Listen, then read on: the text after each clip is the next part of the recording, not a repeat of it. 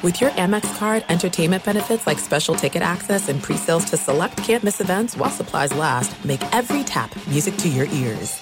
At Bet365, we don't do ordinary. We believe that every sport should be epic. Every home run, every hit, every inning, every play. From the moments that are legendary to the ones that fly under the radar. Whether it's a walk-off grand slam or a base hit to center field. Whatever the sport, whatever the moment, it's never ordinary at Bet365. 21 plus only must be present in Ohio. If you or someone you know has a gambling problem and wants help, call 1-800-GAMBLER. Hey, it's Jonas Knox. Are you tired of endlessly searching for work, applying for jobs, and never hearing back? Job openings vanishing into thin air? What if, with just one connection, you could link with dozens of companies that are hiring? What if that connection was a locally owned business ready to help without charging a fee? Express Employment Professionals is your one connection. Go to expresspros.com. With endless opportunities, it's time to try something new in your job search. Let Express Employment Professionals help you start at expresspros.com. I'm Katya Adler, host of The Global Story. Over the last 25 years, I've covered conflicts in the Middle East, political and economic crises in Europe, drug cartels in Mexico. Now I'm covering the stories behind the news all over the world in conversation with those who break it. Join me Monday to Friday to find out what's happening, why, and what it all means. Follow The Global Story from the BBC wherever you listen to podcasts. Enjoy all your favorite sports like never before at BetMGM. Signing up and playing is so easy. Simply sign up using code Buckeye and receive up to $1,500 back in bonus bets if you don't win your first bet. When you register with BetMGM, you can get instant access to a variety of parlay selection features, live betting options, and the best daily promotions in the business. And with BetMGM at your fingertips, every play and every game matter more than ever. Place your moneyline, prop, and parlay bets with the king of sportsbooks today. Sign up using code Buckeye and receive up to $1,500 back in bonus bets. If you don't win your first bet. That's right, up to $1,500. Again, sign up using code Buckeye and receive up to $1,500 back in bonus bets if you don't win your first bet. BetMGM and GameSense remind you to play responsibly. 21 plus and present in Ohio. Subject to eligibility requirements. Rewards are non-withdrawable bonus bets that expire in seven days. Gambling problem? Call 1-800-GAMBLER in partnership with MGM Northfield Park. That's 1-800-GAMBLER. Thanks for listening to the Doug Gottlieb Show podcast. Be sure to catch us live every weekday, 3 to 6 Eastern, 12 to 3 Pacific on Fox Sports Radio. Find your local station for the Doug Gottlieb Show at foxsportsradio.com or stream us live every day on the iHeartRadio app by searching FSR. Now let's get this party started. You're listening to Fox Sports Radio. What up, America? Doug Gottlieb Show, Fox Sports Radio. Coming to you from the city of Angels. Got a chance to uh, Gilgeous-Alexander, who the Clippers believe are the top point guard from last year's NBA draft. Clips debuted their preseason slate last night. Lakers playing game two at Staples in the preseason LeBron James era will continue to react to the GM poll. We get Thursday night football, a uh, rivalry renewed, sort of. T.Y. Hilton probably doesn't play. The Colts have no running game, but Andrew Luck's back. It's the same organization that thought they were getting uh, the the Patriots offensive coordinator as their head coach until he went all uh, he went all Bobby Cremins on them and changed changed his mind. He went all Greg Mar actually Gregg Marshall changed his mind once. He went all Dana Altman changed. Remember Dana Altman was the was the Arkansas head coach for like a week, and he's like, dude, I'm getting back to Creighton. So it has happened before, but it hadn't happened in the NFL. We will discuss what took. We'll discuss what took place uh, and how it shapes tonight's game. And oh yeah, by the way, the Colts are the NFL narcs on the Patriots. Remember that? You deflated your footballs. Then they filled them up with air and kicked the hell out of them. That did, in fact, happen. Deflategate was after the AFC Championship game against said Indianapolis Colts. Lot and Julian Edelman.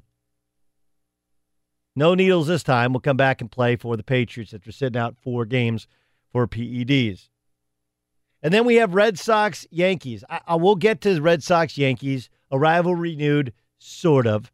Hadn't played in the playoffs since the greatest comeback in the history of sports, 2004. Man, was that amazing.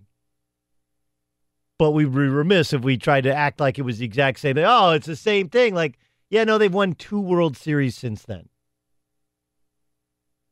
So 14 years ago, these teams met. A lot has changed.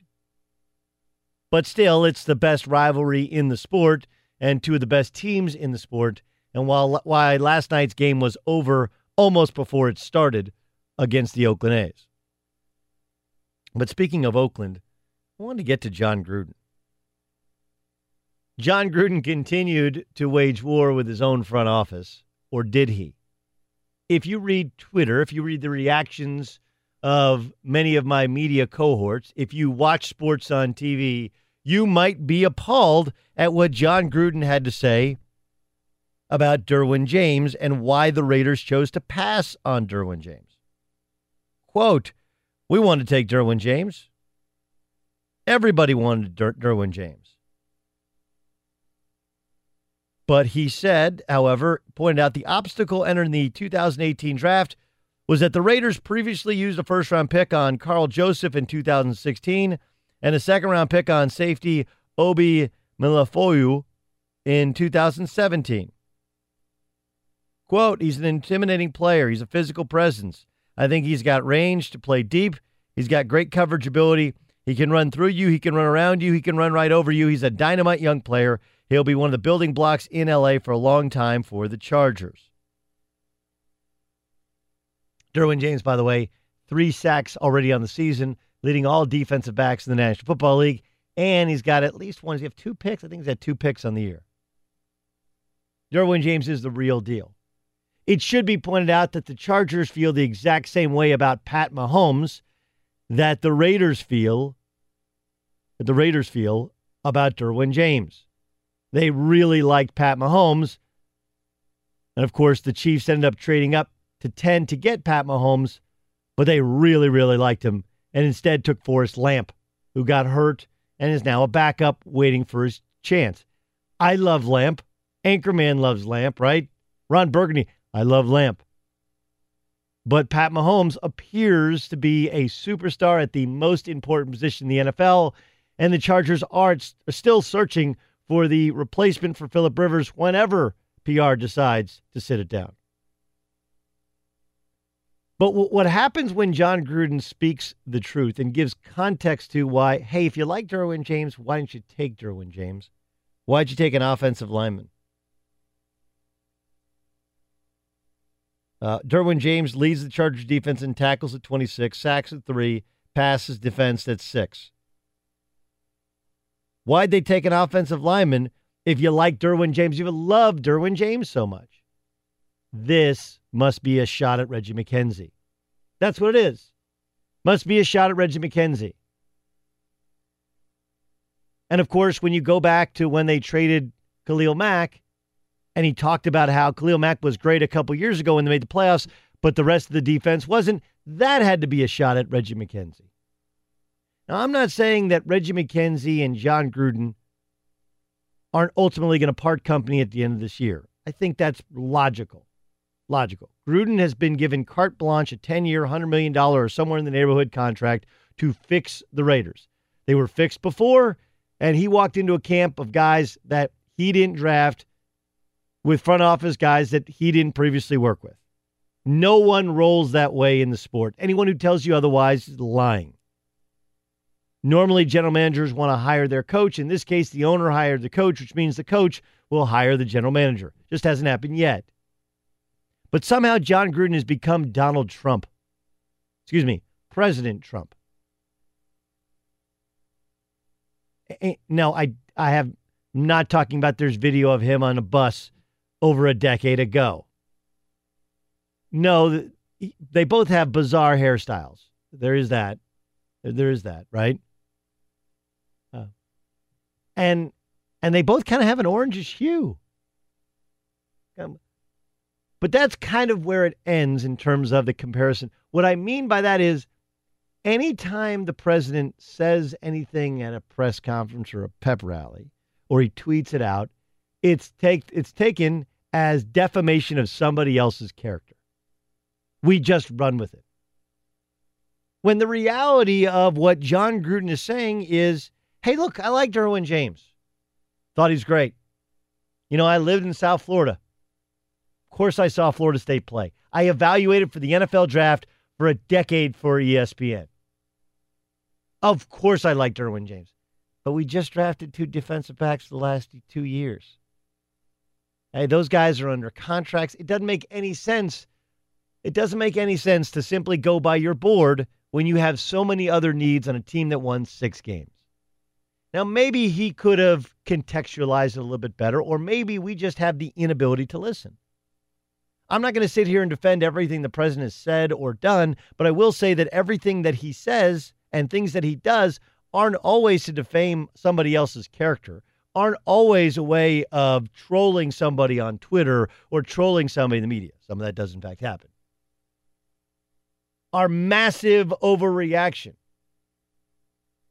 Man, if he did, did in fact say, as uh, was it Mike Silver that who, who wrote about it? Mike Silver wrote about it earlier this week. If he did, in fact, say, you kidding me? Khalil Mack had another strip sack? that, that doesn't mean that he made a mistake. He knew Khalil Mack was awesome. None of this is surprising. He said, I mean, they said, hey, two first round picks, and people laughed at the Raiders for wanting two first round picks for a guy that you had to give the biggest contract in the history of the sport for his position to. And you know what he got? Two first round picks. When he said it's really hard to find rush linebackers, rush defensive ends, people took it and ran with it. They didn't listen to the full context of the quote in which he said, "Hey, it's tough it's tough to find because of the way college football is taught, is coached, and played in the offensive side of the ball. Guys can't get home. They get rid of it way too quickly. We got to reteach offensive linemen, we got to reteach linebackers, and we got a couple guys we're working with, and we're still trying to find defensive line help. Everybody in the NFL, outside of the Bears and a couple other teams, is trying to find defensive line help. You're either trying to find a quarterback, you're trying to find a defensive lineman, you're trying to fix an uh, offensive line. But the Patriots don't have great pass rushers.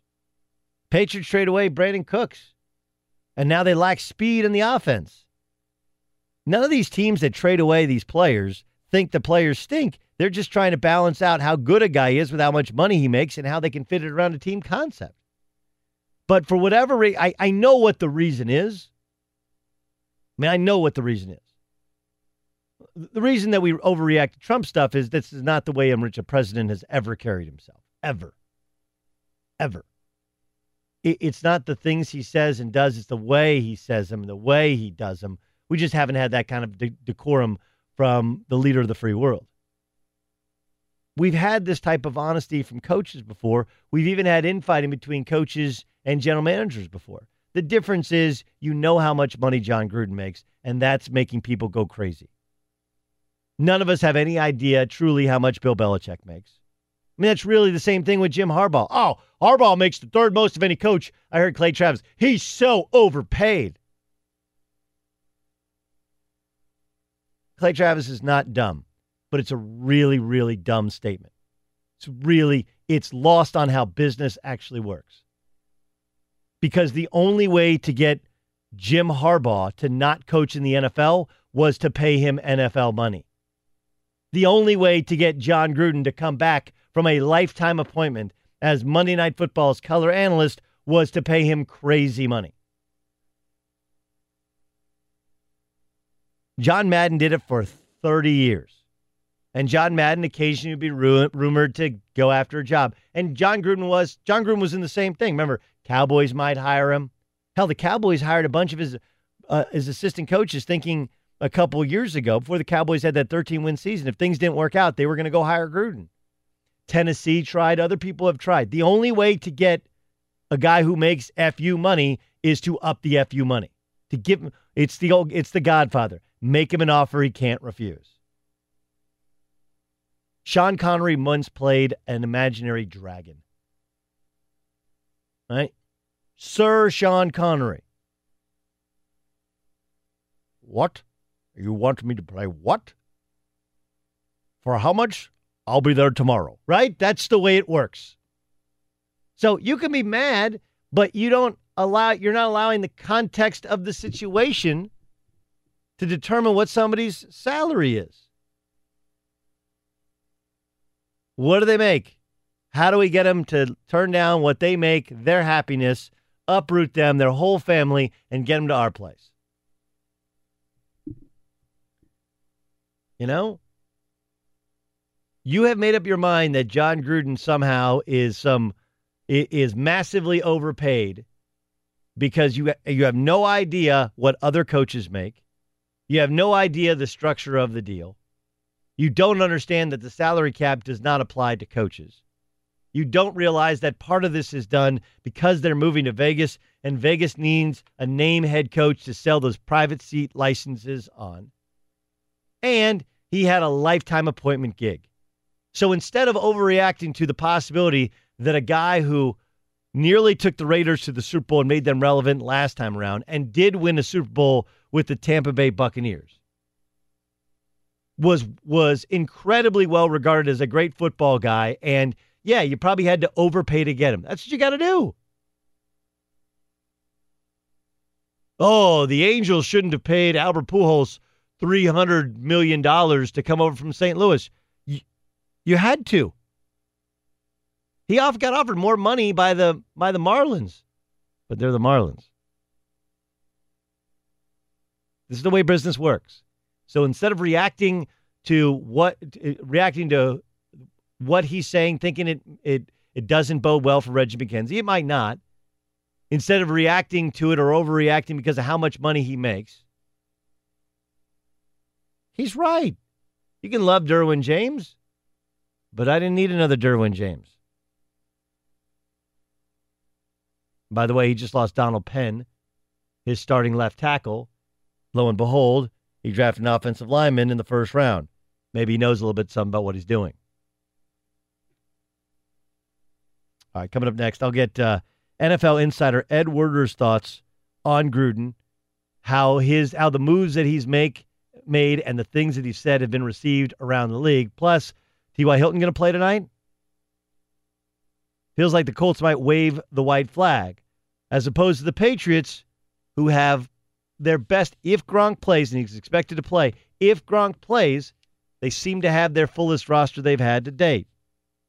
We'll get you ready for Thursday night football upcoming next. Be sure to catch live editions of the Doug Gottlieb Show weekdays at noon Eastern, 3 p.m. Pacific on Fox Sports Radio and the iHeartRadio app. This program brought to you by Progressive Insurance. Last year, over 3 million drivers switched to Progressive. Call 1 800 Progressive or visit progressive.com today and find out if you could save. Doug Gottlieb Show, Fox Sports Radio. I hadn't seen a game of that magnitude over that soon since the Super Bowl between the Broncos and the Seahawks. I'll tell you what I'm talking about upcoming in about 15 minutes. Let's check in with Ed Werder, who joins us every week. He's an NFL insider, has been for most of his professional life. You can follow him on Twitter at Ed Werder RFA and check out his Doomsday podcast. He joins us here as we're hours away from Thursday night football. Let me ask you first, Ed, about tonight. The Colts are they, they, make no bones about it. They're throwing every time. I think Andrew Luck dropped back 66 times. He actually threw the ball 62 times. But uh, it appears as though T.Y. Hilton's not going to play. How healthy are the Colts heading into Thursday night football? Uh, not very healthy. In fact, uh, T.Y. Hilton is out of the game, and he's only missed two games in his seven-year career. So uh, this is going to be a daunting challenge for a team with a you know, a bunch of young running backs. They don't have much of a, uh, a run game. They're going to get back uh, Robert Turbin, a veteran uh, who we associate mostly with the time he spent in Seattle, was also in Dallas briefly. Uh, but they've really struggled to run the ball. They're only averaging 3.6 yards a carry, 26th in the NFL. But at least now they have an experienced back, and you got to think that uh, they're going to have to throw to the back some tonight in the game, so having that veteran in there could help them some. But uh, this still appears to be a decided mismatch. Yes, and they they should have tied the Texans, right? That I mean, that's what should have happened. And considering that, you know, you go back a couple months ago and Andrew Luck hadn't thrown a football, and they had a first time head coach, and their roster, you go back a year ago, was maybe the worst in the National Football League. They got to feel pretty good about where they are considering where they've been, correct? Well, I, I think the thing that's reassuring to them is they went into last week's game, and, and because everybody surmised, uh, you know, and tried to protect Andrew Luck's shoulder coming off that surgery, he had the lowest uh, average per attempt in the league going into that game. And as you mentioned, he came out of it 62 pass attempts, 464 yards, four touchdowns, no interceptions, threw a Hail Mary uh, at the end of the half. So he did everything but win the game. Uh, in fact, he became the second player in NFL history to lose with 450 passing yards, four TDs, and no interceptions. So uh, it was really more on uh, the Colts defense to a certain extent, but they were also put in a lot of bad situations. You know, Luck uh, was tackled and gave up the ball in the end zone for a Jadeveon Clowney touchdown. Uh, they lost another fumble on their own seven yard line, and of course, then they gave up the decisive three points when Frank Reich elected to go for it in a situation where I think uh, almost nobody would have. Uh, but one of his mentors, Doug Pederson, might have, and he won the Super Bowl with that kind of attack mentality last year. How's that received around the league? Like, I know players come out like, "Oh, I, I love that he went for it." Uh, my reaction is like, "Look, it's fourth and four. It's not like it's fourth and inches.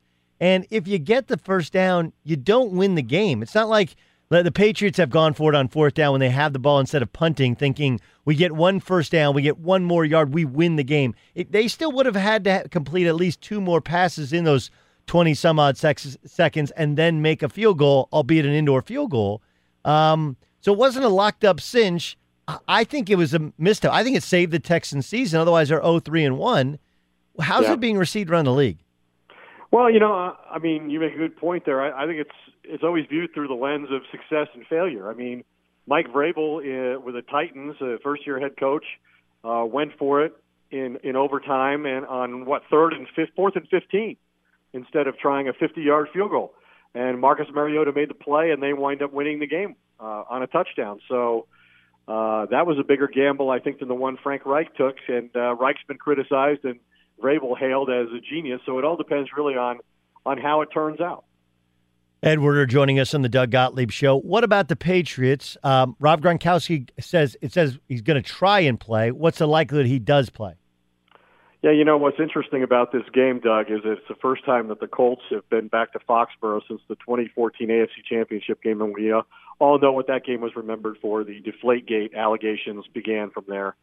Um, and the other interesting part of the game, I think, for for Tom Brady, who's really struggled in the passing game. You know, last week they got Josh Gordon on the field and got him involved, uh, and now he's got not only Gronk, uh, not completely healthy, but uh, he's on the field, as is Julian Edelman, who's so important to them in their offense uh, out of the slot and, and able to go out wide, a guy who gets open early in his routes. So uh, Brady doesn't have to take a lot of hits to try to get him the football.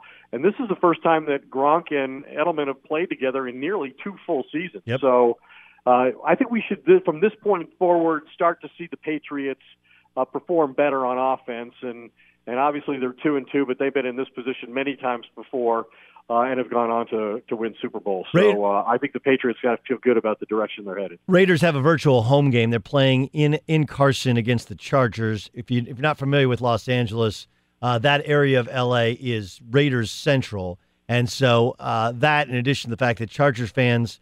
Frankly, want to stay as, as far away from Raider fans as possible. I'm guessing it's like 90% silver and black. Still, the Chargers a better team, albeit just uh, one win better on the resume at two and two in in, in this season. And Jon Gruden once again, uh, at least saying something that can mildly be taken as a shot across the bow yeah. as, as general manager. Now, look, when, when I read it, when I read it, he says like, look, we took a we took a safety both the past two years.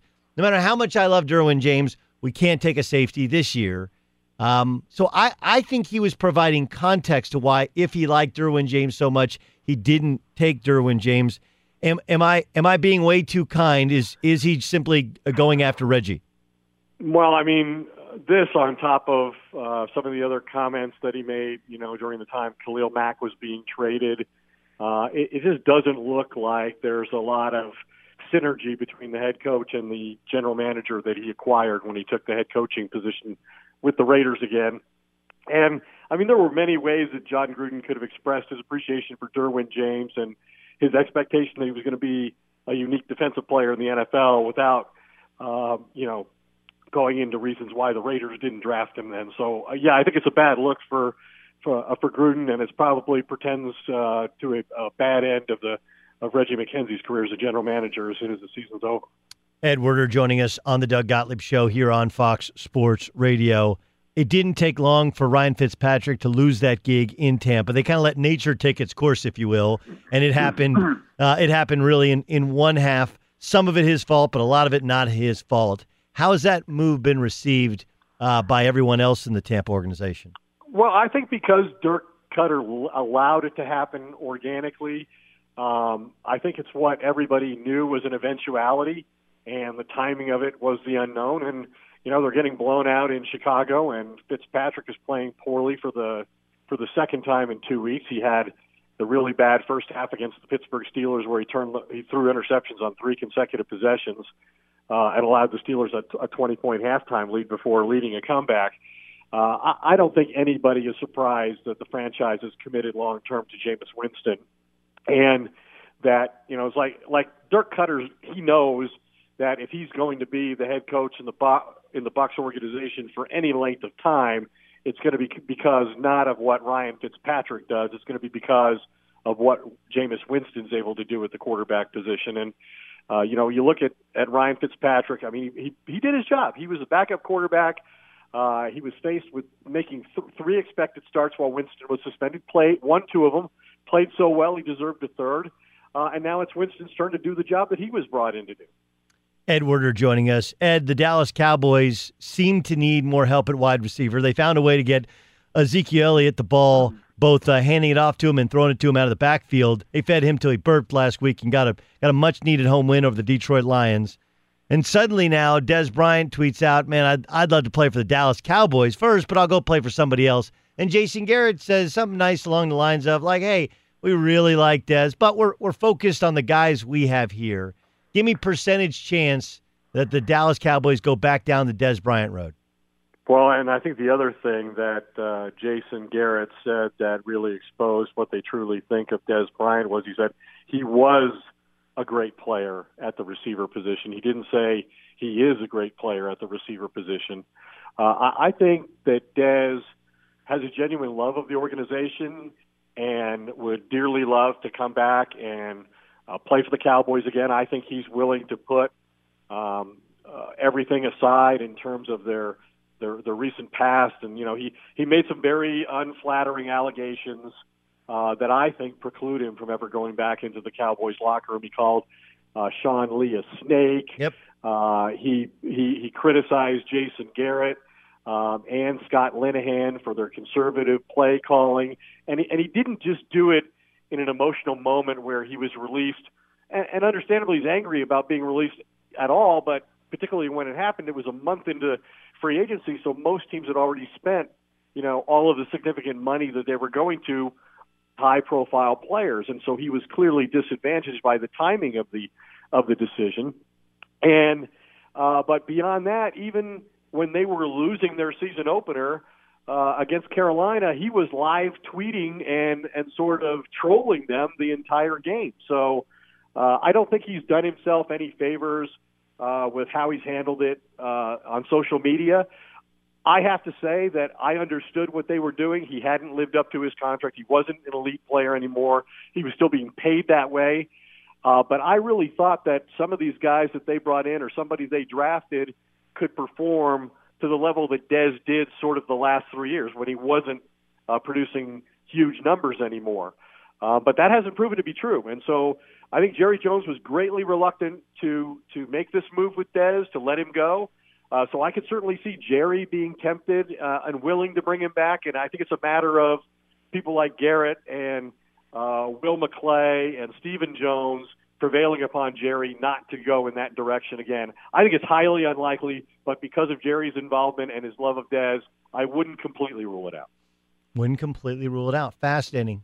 Aaron Rodgers had some less than flattering comments about the game planning and play calling, and I think he's been a little bit frustrated with some of his young wide receivers. how how bad are the are the issues in Green Bay? Well, you know, Mike McCarthy and Aaron Rodgers have been together for 13 years, with Rodgers being the starting quarterback for the last 10 of those. And there have certainly been times when uh, tensions existed between the two of them. Uh, for example, I know Rodgers was displeased a few years ago when McCarthy took over the play calling from Tom Clements, uh, who was someone that Rodgers really valued. Um, and and again, you know, they win the game the other day, 22 to nothing. And Rodgers is talking about it was a championship level performance on defense, but not on offense. Um, and I think it, it, it's worth pointing out that as much as he complained about the fact that Davante Adams and Jimmy Graham should have been more involved uh, in the game plan, uh, you know Rodgers does have a voice and always has been allowed to have a voice in uh, in their game plans week to week by McCarthy. Uh, and so I think some of this is probably the result of Rodgers being injured and not being a part of practice. Uh, since he got hurt in week one, he's been there on a limited basis and really has only practiced on the days before games. Uh, so, so I think that's part of it. Uh, and I think they need to put all of that aside going forward because right now, Randall Cobb, Geronimo Allison, and Davante Adams are all on the injury report, uh, which makes means the Packers could have to play with the only three healthy wideouts they have on their roster and those are all rookies that they drafted this year, and they've combined for two catches and 41 yards. Ed Werder, incredible insight and information. He's been doing it for uh, more than a quarter century. Ed Werder, NFL Insider, at Ed Werder RFA, or check out his Doomsday podcast or listen to him as he joins us weekly on the Doug Gottlieb Show. Can't wait for Thursday Night Football, especially after all the info you gave us, Ed. Appreciate you being our guest. Thanks, Doug, for having me. I look forward to next week as well. Pleasure is all ours. Let's get to Dan Beyer who rejoins us today. What do you got, Dan? Back in the saddle, Doug, getting ready for week five, as you said. Rob Gronkowski expected to go for the Patriots tonight against the Colts. You'll see it at 7.30 Eastern Time on Fox. Some good news for the Atlanta Falcons. They've got a date with the Steelers coming up this Sunday. Falcons running back Devonta Freeman expected to come back from his knee injury. Ravens have the Browns. Running back Alex Collins didn't take part in practice today. He's got a knee injury. Bengals and Dolphins coming up on Sunday. Cincinnati running back Joe Mixon on the practice field today for the second straight day trying to return from his knee injury. Packers could be a bit shorthanded when they face the Lions coming up on Sunday. Wide receivers Randall Cobb and Geronimo Allison missed practice today because of injuries.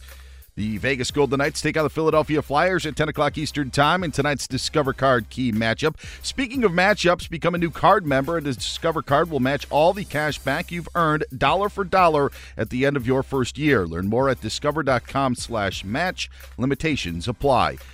Doug, less than two hours away from the start of Game 1 of the NLDS, Rockies and Brewers from Milwaukee. You'll see it on Fox Sports 1. Antonio Senzatela takes on Brandon Woodruff tonight in Los Antonio Angeles. Antonio Senzatela's going to take on the Rockies tonight. He's a good kid. Okay, I want you all to throw your support for Antonio and his family. Uh, Dodgers and Braves in LA, 8:37 Eastern Time in their game one of the National League Divisional Series. Mike Foltynewicz pitches for the Braves. Hyun-Jin Ryu on the mound for the Dodgers. Brandon Woodruff's going. Uh, isn't Brandon Woodruff going tonight? Yes, he is. Maybe, uh, maybe, maybe he'll have a Severino sort of start, but uh, maybe three innings tonight, three or four innings for the Brewers uh, in their matchup against the Rockies. Yeah, that was the crazy thing about Severino is everybody's like, oh well, the the A's are doing the uh, well, they're not going to have a starter, they're going to have an opener. Like Severino only lasted four innings. It wasn't like he was going eight, you know, hundred pitches and then all of a sudden go to the pen. And and and and is it just me or do you miss? Enter Sandman, number 42, coming out for the Yankees. I know it's been a couple years since he pitched for the Yankees. I know they've been, uh, you know, that that that that ship has sailed, but it was like it was one of the things you could count on. Right? Like the sun rising in the east and setting in the west, and Mariano Rivera, oh, one, two, three, good night, drive home safely, and throwing just one pitch. Yankees don't feel like the Yankees when you don't have 42. Forget about number two at, at shortstop. Don't have 42 coming out of the pen. It is different. I'll tell you why last night's wild card game reminded me of Super Bowl 48. Plus, we'll play a game. That's upcoming next. Be sure to catch live editions of the Doug Gottlieb Show weekdays at noon Eastern, 3 p.m. Pacific. Online shopping can be confusing. Well, not anymore. With True Price from True Car, now you can know the exact price you'll pay for your next car. So visit True Car and enjoy a more confident car buying experience.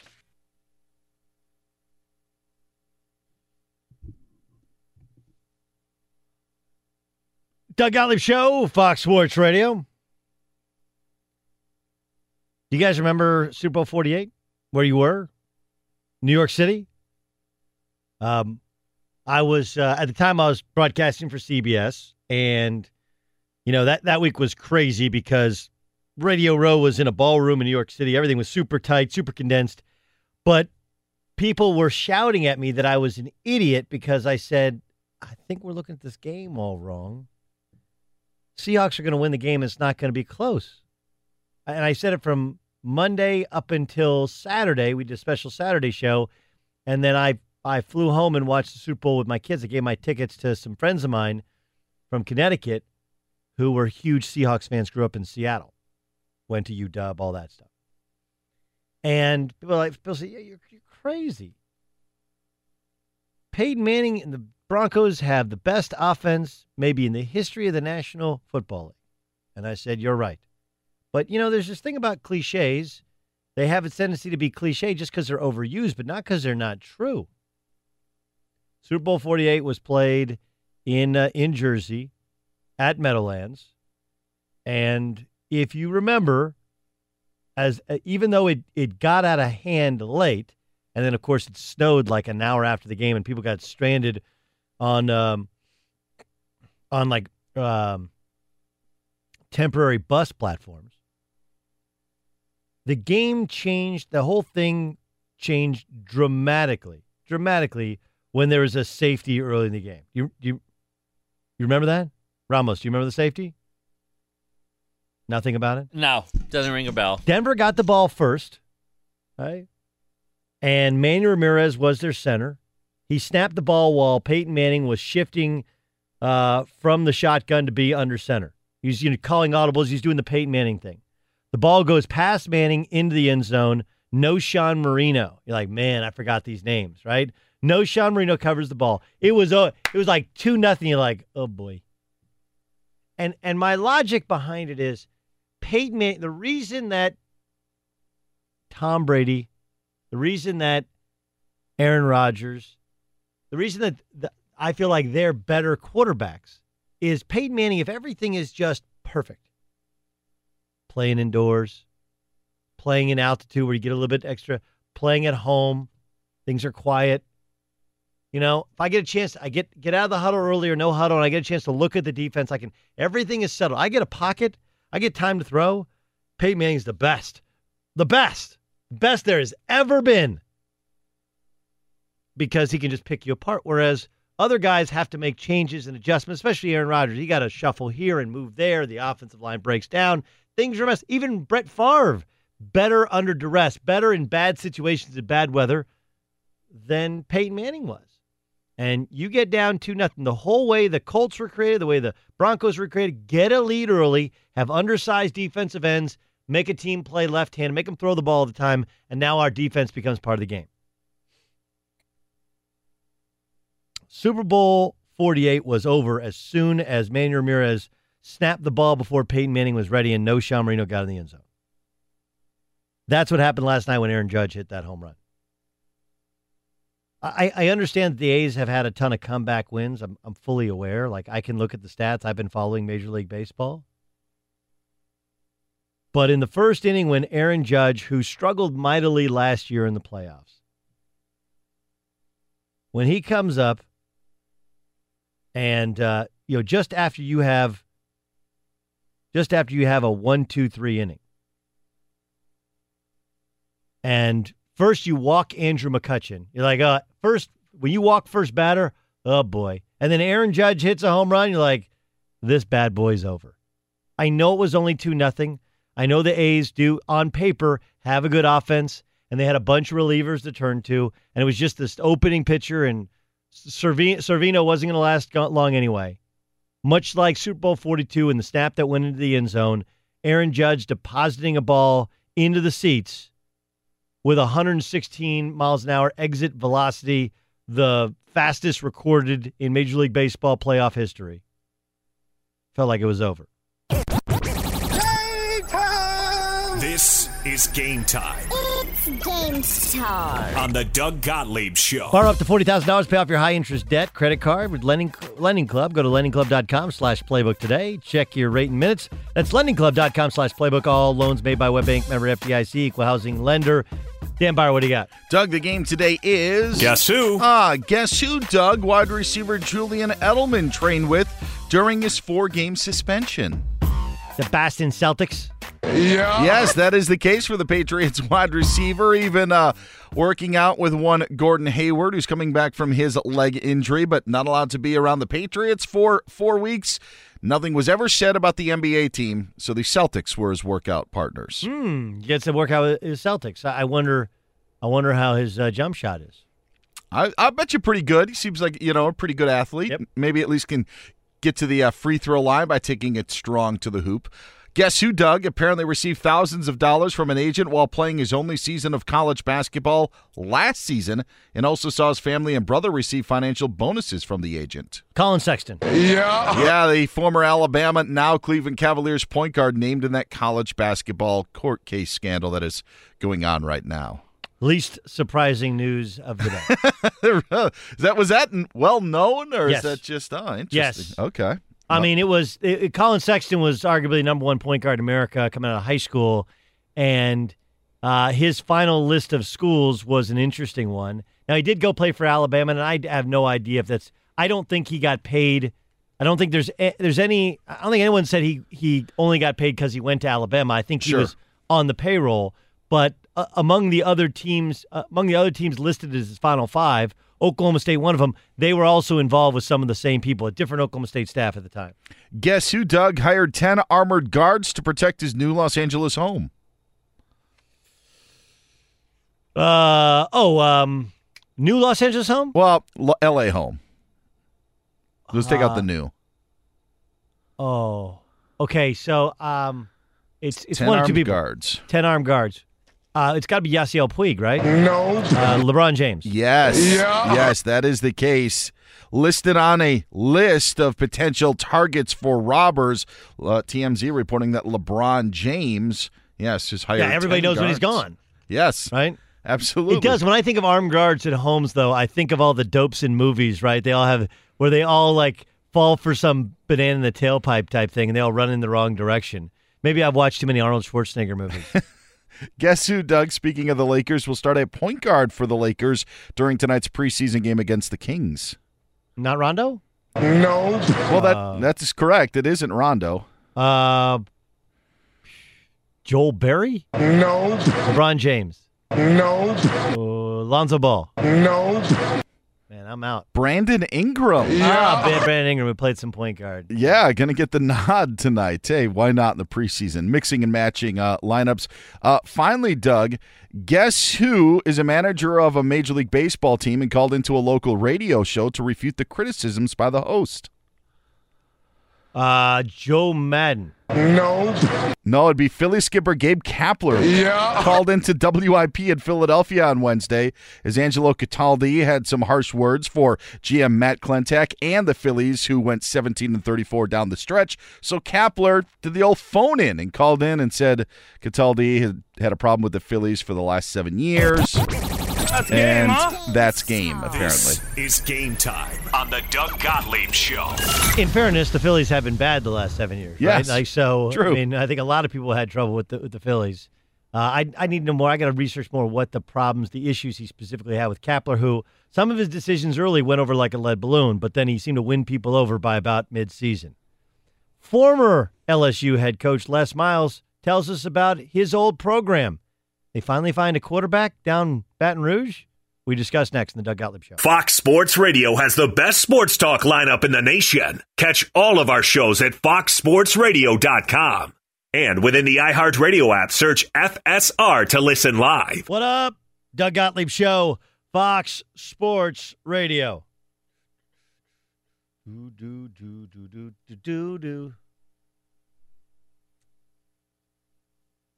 Uh, first basketball game I ever broadcast.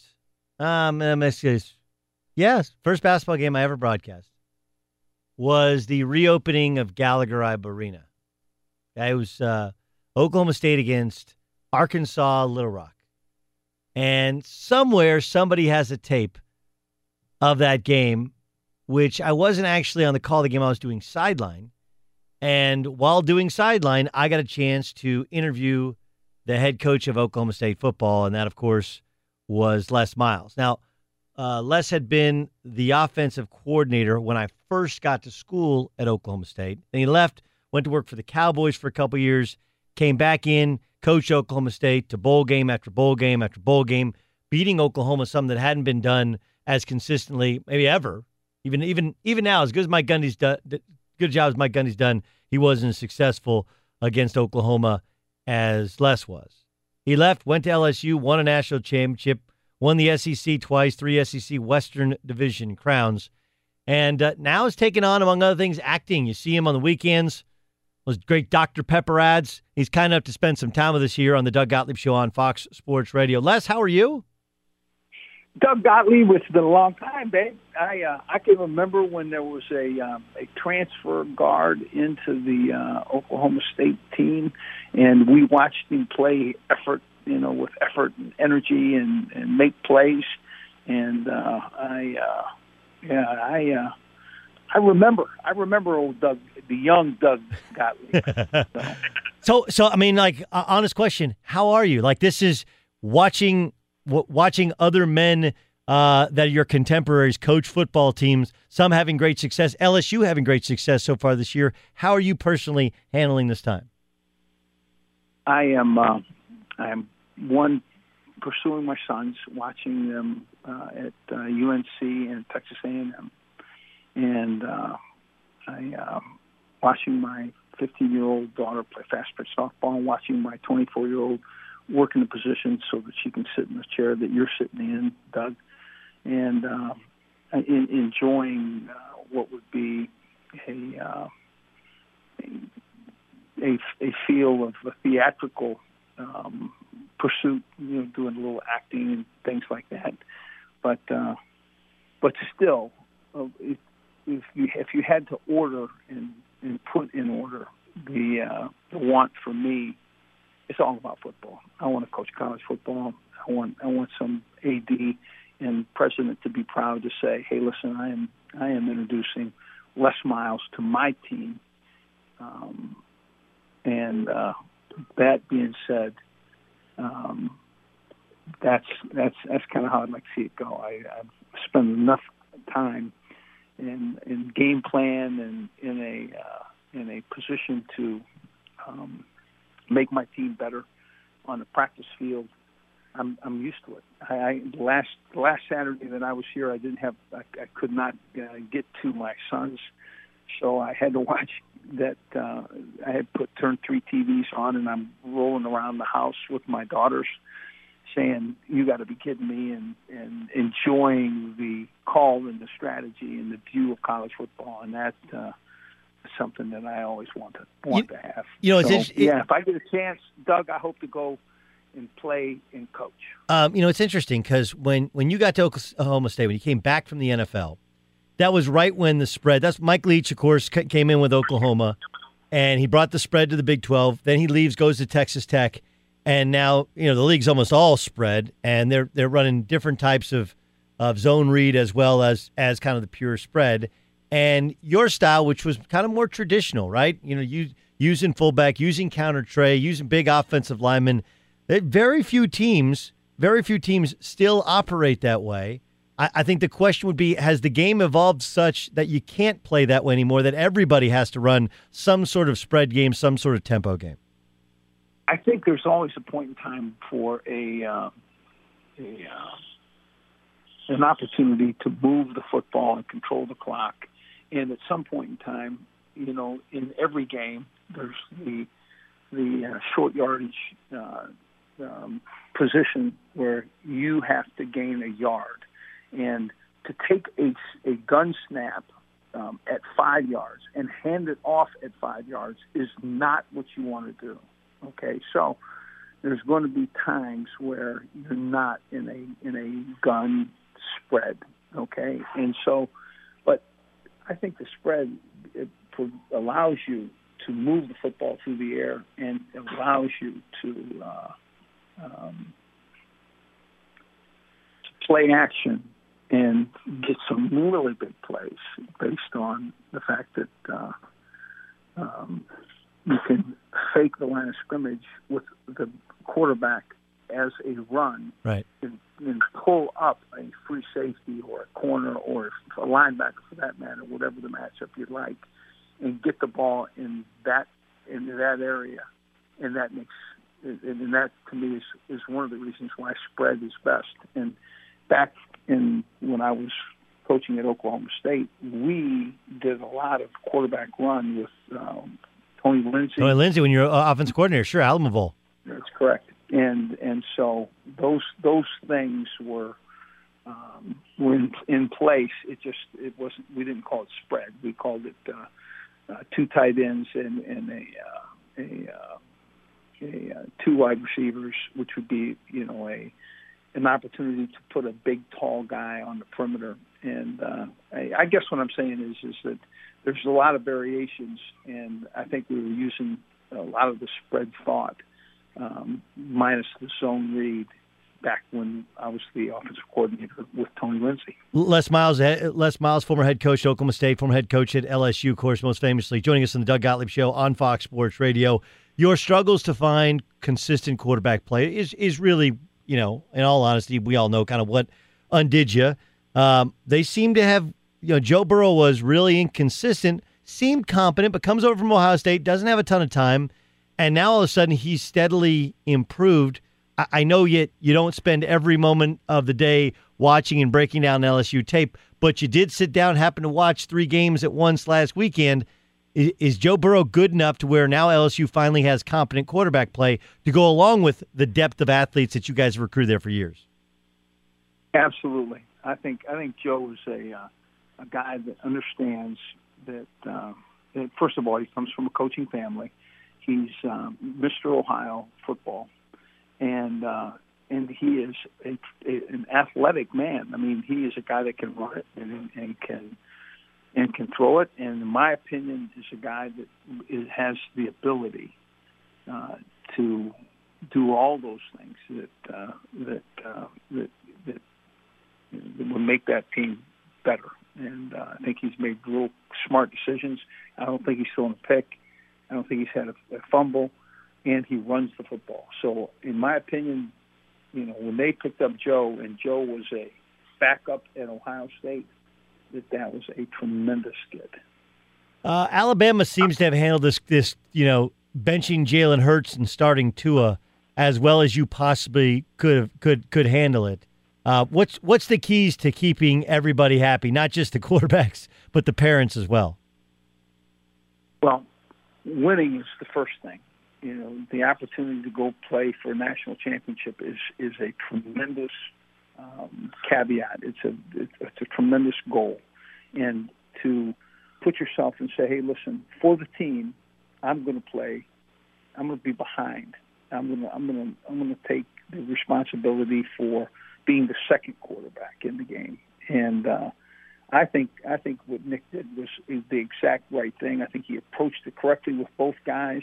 I think he said, "Hey, listen, you could transfer, and I want you to know both quarterbacks. Ninety percent of the college teams in America today would take either one of them. Okay. That being said, now these two guys they get to demonstrate playing for the team, and what a wonderful way to approach it.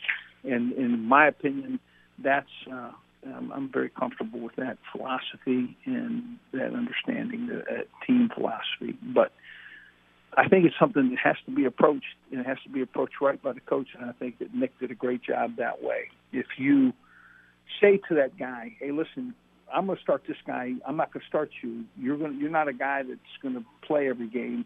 Um, and I know, you know, like Joe Burrow, that you want to go play. Well, guess what? Joe Burrow's made a tremendous difference in his career. He's Right. going to get two years starting at, at LSU, and he's going to have an opportunity to play in the next league.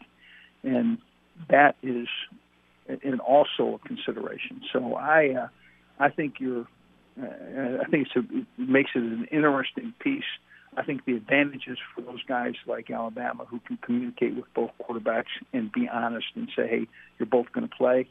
And you know, if if you say to one quarterback, "You're not playing," don't expect him to be here for next year. I mean, because if they can find a place to play, they're going to go. They're going to go find a place. Sure. Look what happened. Look what happened at Clemson. Now, don't you have a bet? Because LSU goes to Florida this weekend, plays in the swamp. Florida coming off that big win where Yeah, Dan yeah, Mullen went yeah. home and the beat old, Mississippi. Don't you have? ball coach? Yeah, the old ball coach has made has made. He, he can't say that. He, he, you know, you can't you can't you can't pretend that uh, that the old uh, Gator magic is there. I mean, you know, he's he's everything goes through him. He's just as, as excited as he can be about uh, this Florida team, and I I'm taking the uh, the uh, Louisiana team. I mean, it's just that simple. So what? So what's the bet? Well, here's the bet. I um, I have to wear a visor, you know, like a Florida Gator visor. Um, if in fact something were to happen un- unexpectedly, you know, like finishing second in this game uh, for LSU. What, But, uh, what's he have to do if, if if LSU wins?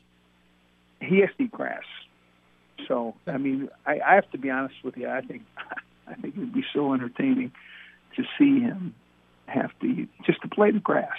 I mean, I just I think that was exactly. I think the bet is is up and running. I think it's a, a uh, it's the right uh, style of bet. It's uh, good natured certainly, um, but uh, it also um, on the game it keeps it interessante. It does keep it interessante.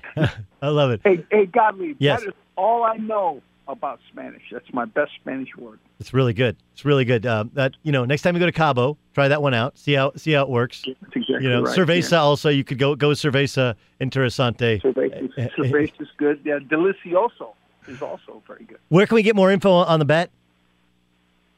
Um, the uh, you can you can check us out on Twitter. Both uh, Steve's Twitter and my Twitter um, have uh, you know have been what kind of what's going on. Who would who would have thought back in the day when we were lifting weights together in that old weight room at Oklahoma State that uh, you'd be In you'd the be- basement. Yeah, in the no. Yeah. Well, yes, we were, we would we would do the basketball weight room in the basement. That's right, or the one up on That's the second uh, on the second floor. We'd be talking about your Twitter handle and Steve Spurrier eating grass if LSU beats Florida.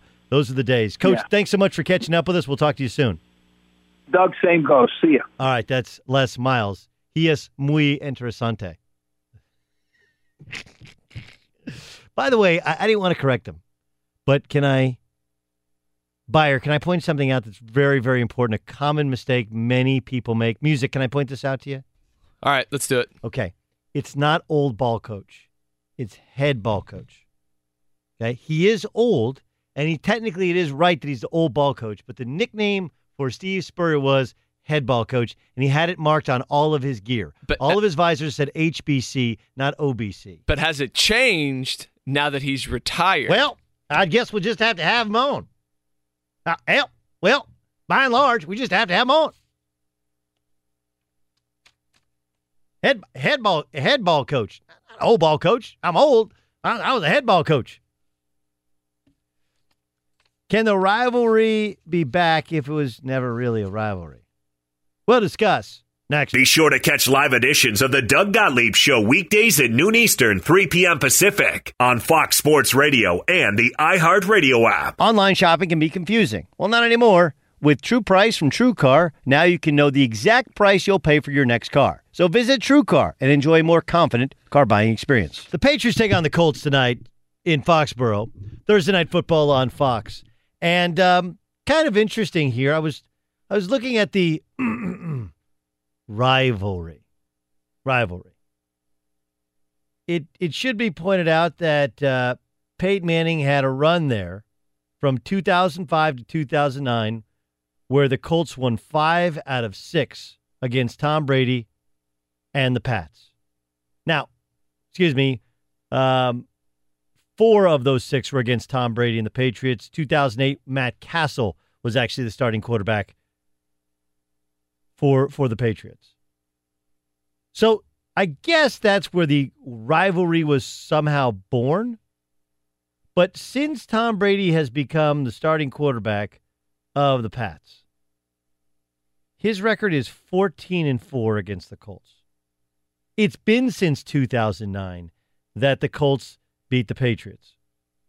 2009.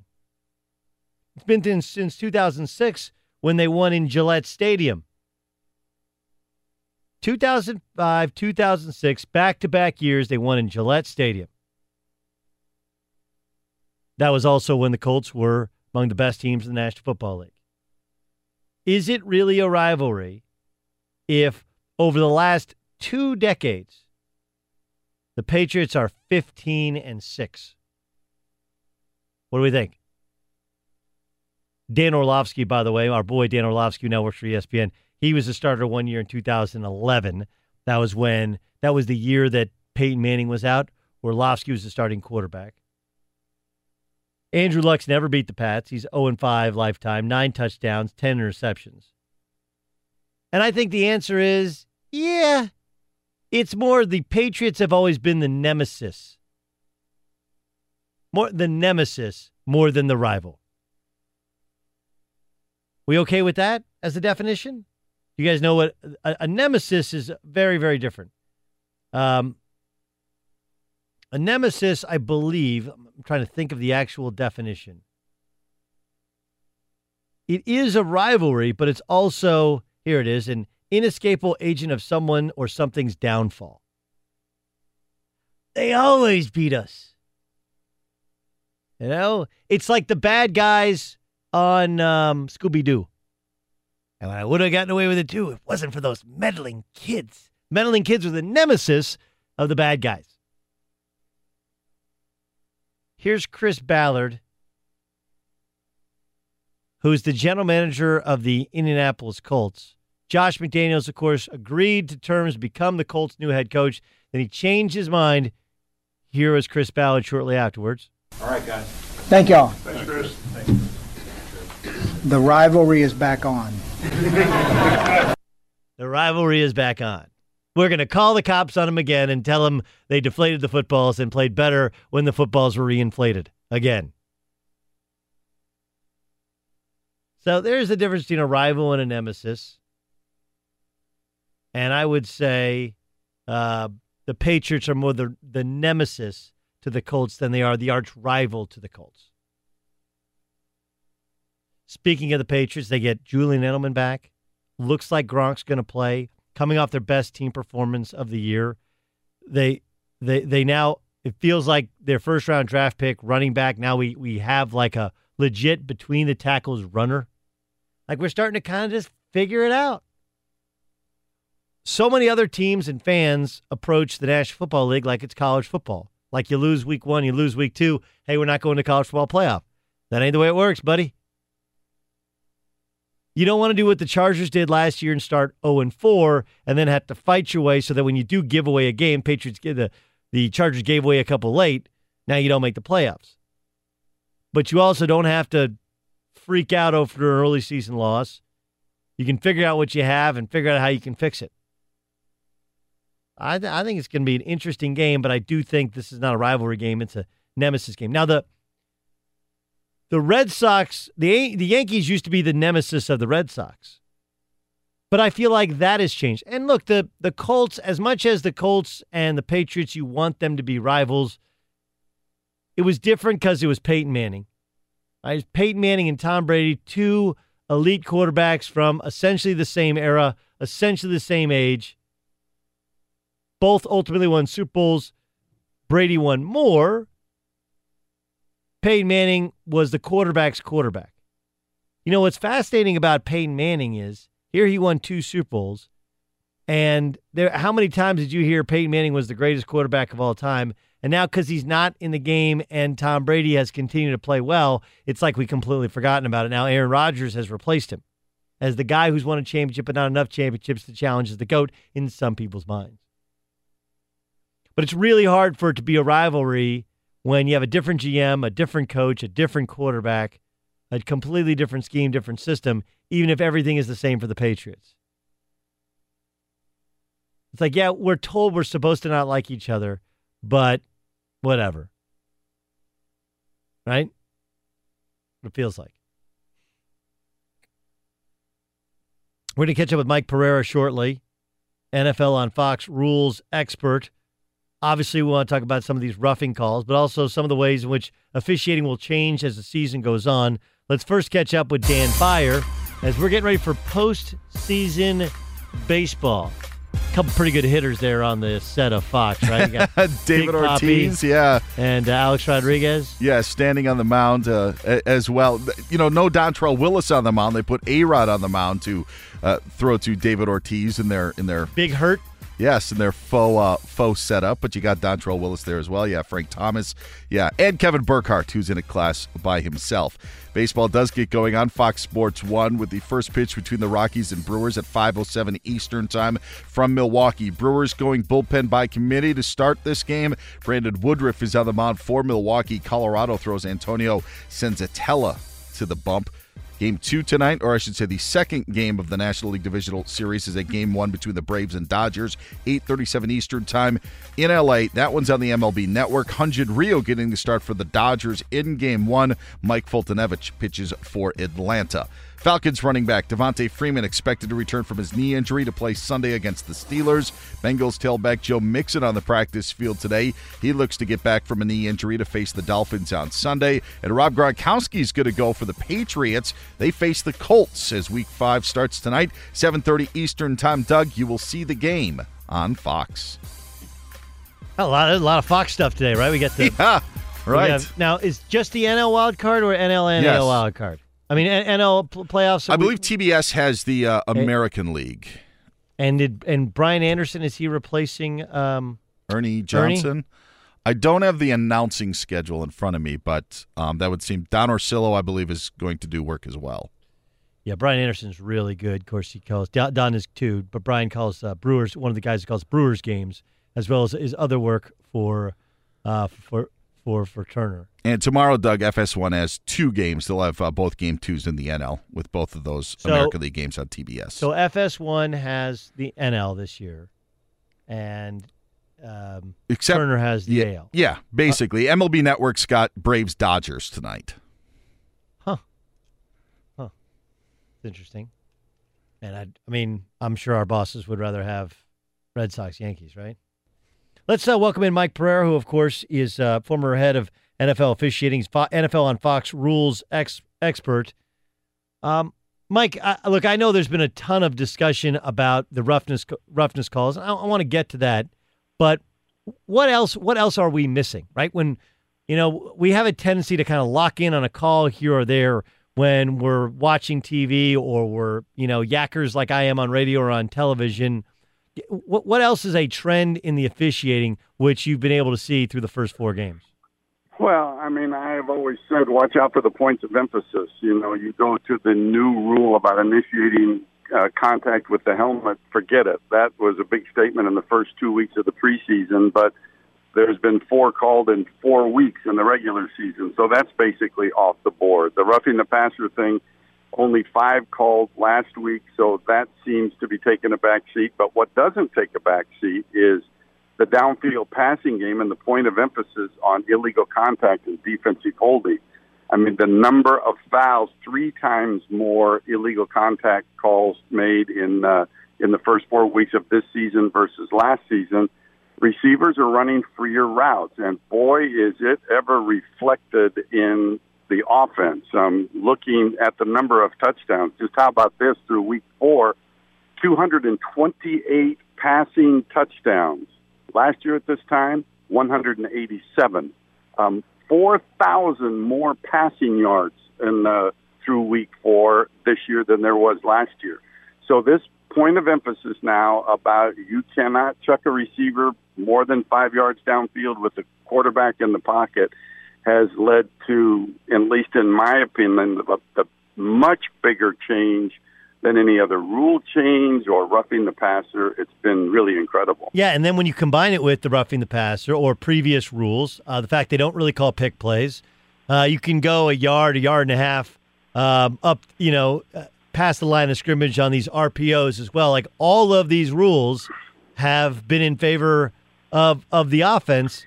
But as you point out, like some of this does kind of water does find its level as the season goes on. Do you think the downfield calls, the the holding and chucking, do you think that will even out as well? I don't think I don't think it will because if you go back in time and you go back to 2003, and I think it's ironic as I'm heading out now to see the Patriots and uh, and the Colts play, the point of emphasis that they put in after the championship game in 2003 when the Patriots beat the Colts and Bill Polian and the Colts Colts basically lit up the competition committee and I was head of officiating at the time and and we did get too lax. We just were not calling illegal contact and and the number of illegal contacts in 2004 ended up to be five times greater than they were in 2003 and points and offense did go up. So I don't see them backing off of this. Uh, you know, it, a lot of it has to do with how the officiating department perceives it, and certainly perceiving it as a point of emphasis. They're going to monitor it closely and give no calls to officials when they shouldn't have called it, and that makes them then more responsive to making calls. So I, I think this trend stays, and I think we see shattered records in offense when we get to the end of the regular season.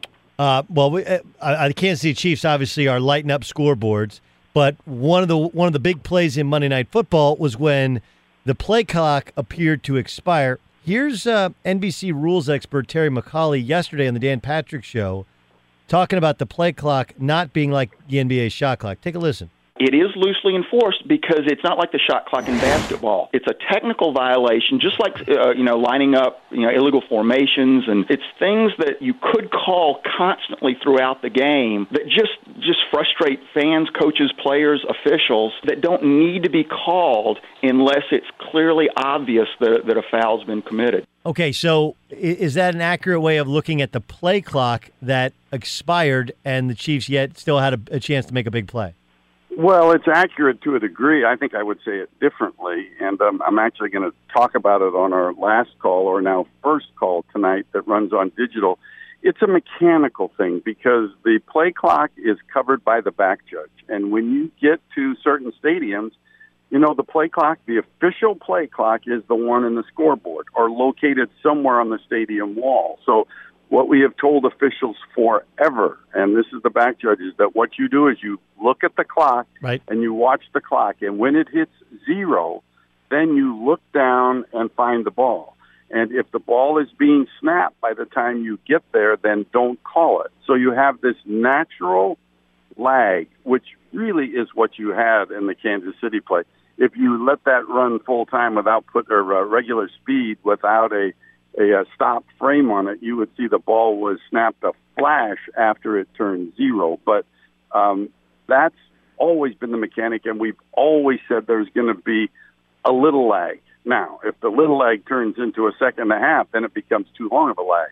Um, but Terry's right, but really the mechanical the, the process of the back judge, that's what creates that um, delay. We also saw the Ravens use, I almost felt like the Ravens are taking a play out of the Patriots playbook.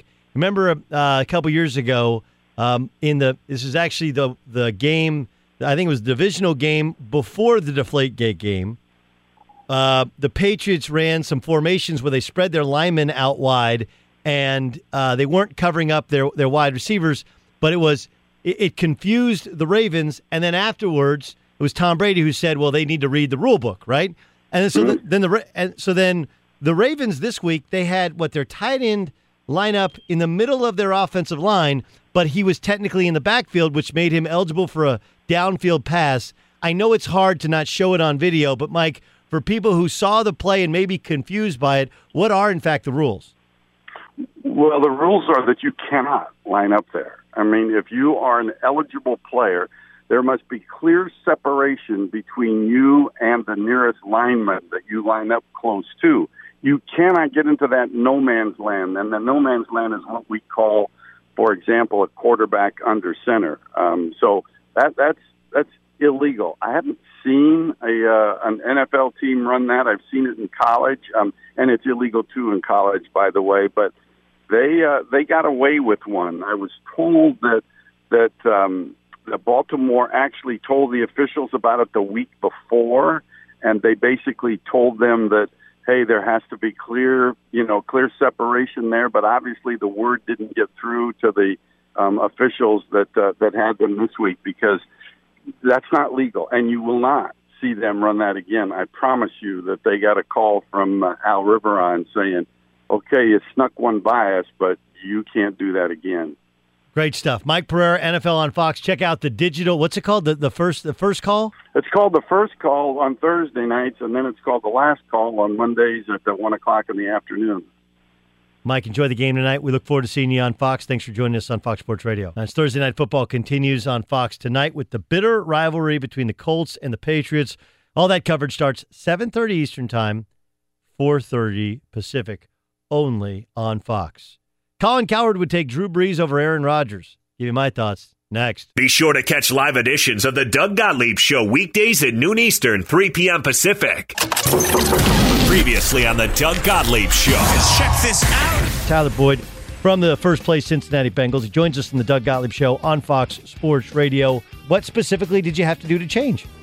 Uh, basically, just just continue to, to uh, nourish my body, you know, and just just eat right and, and, and prepare my body well.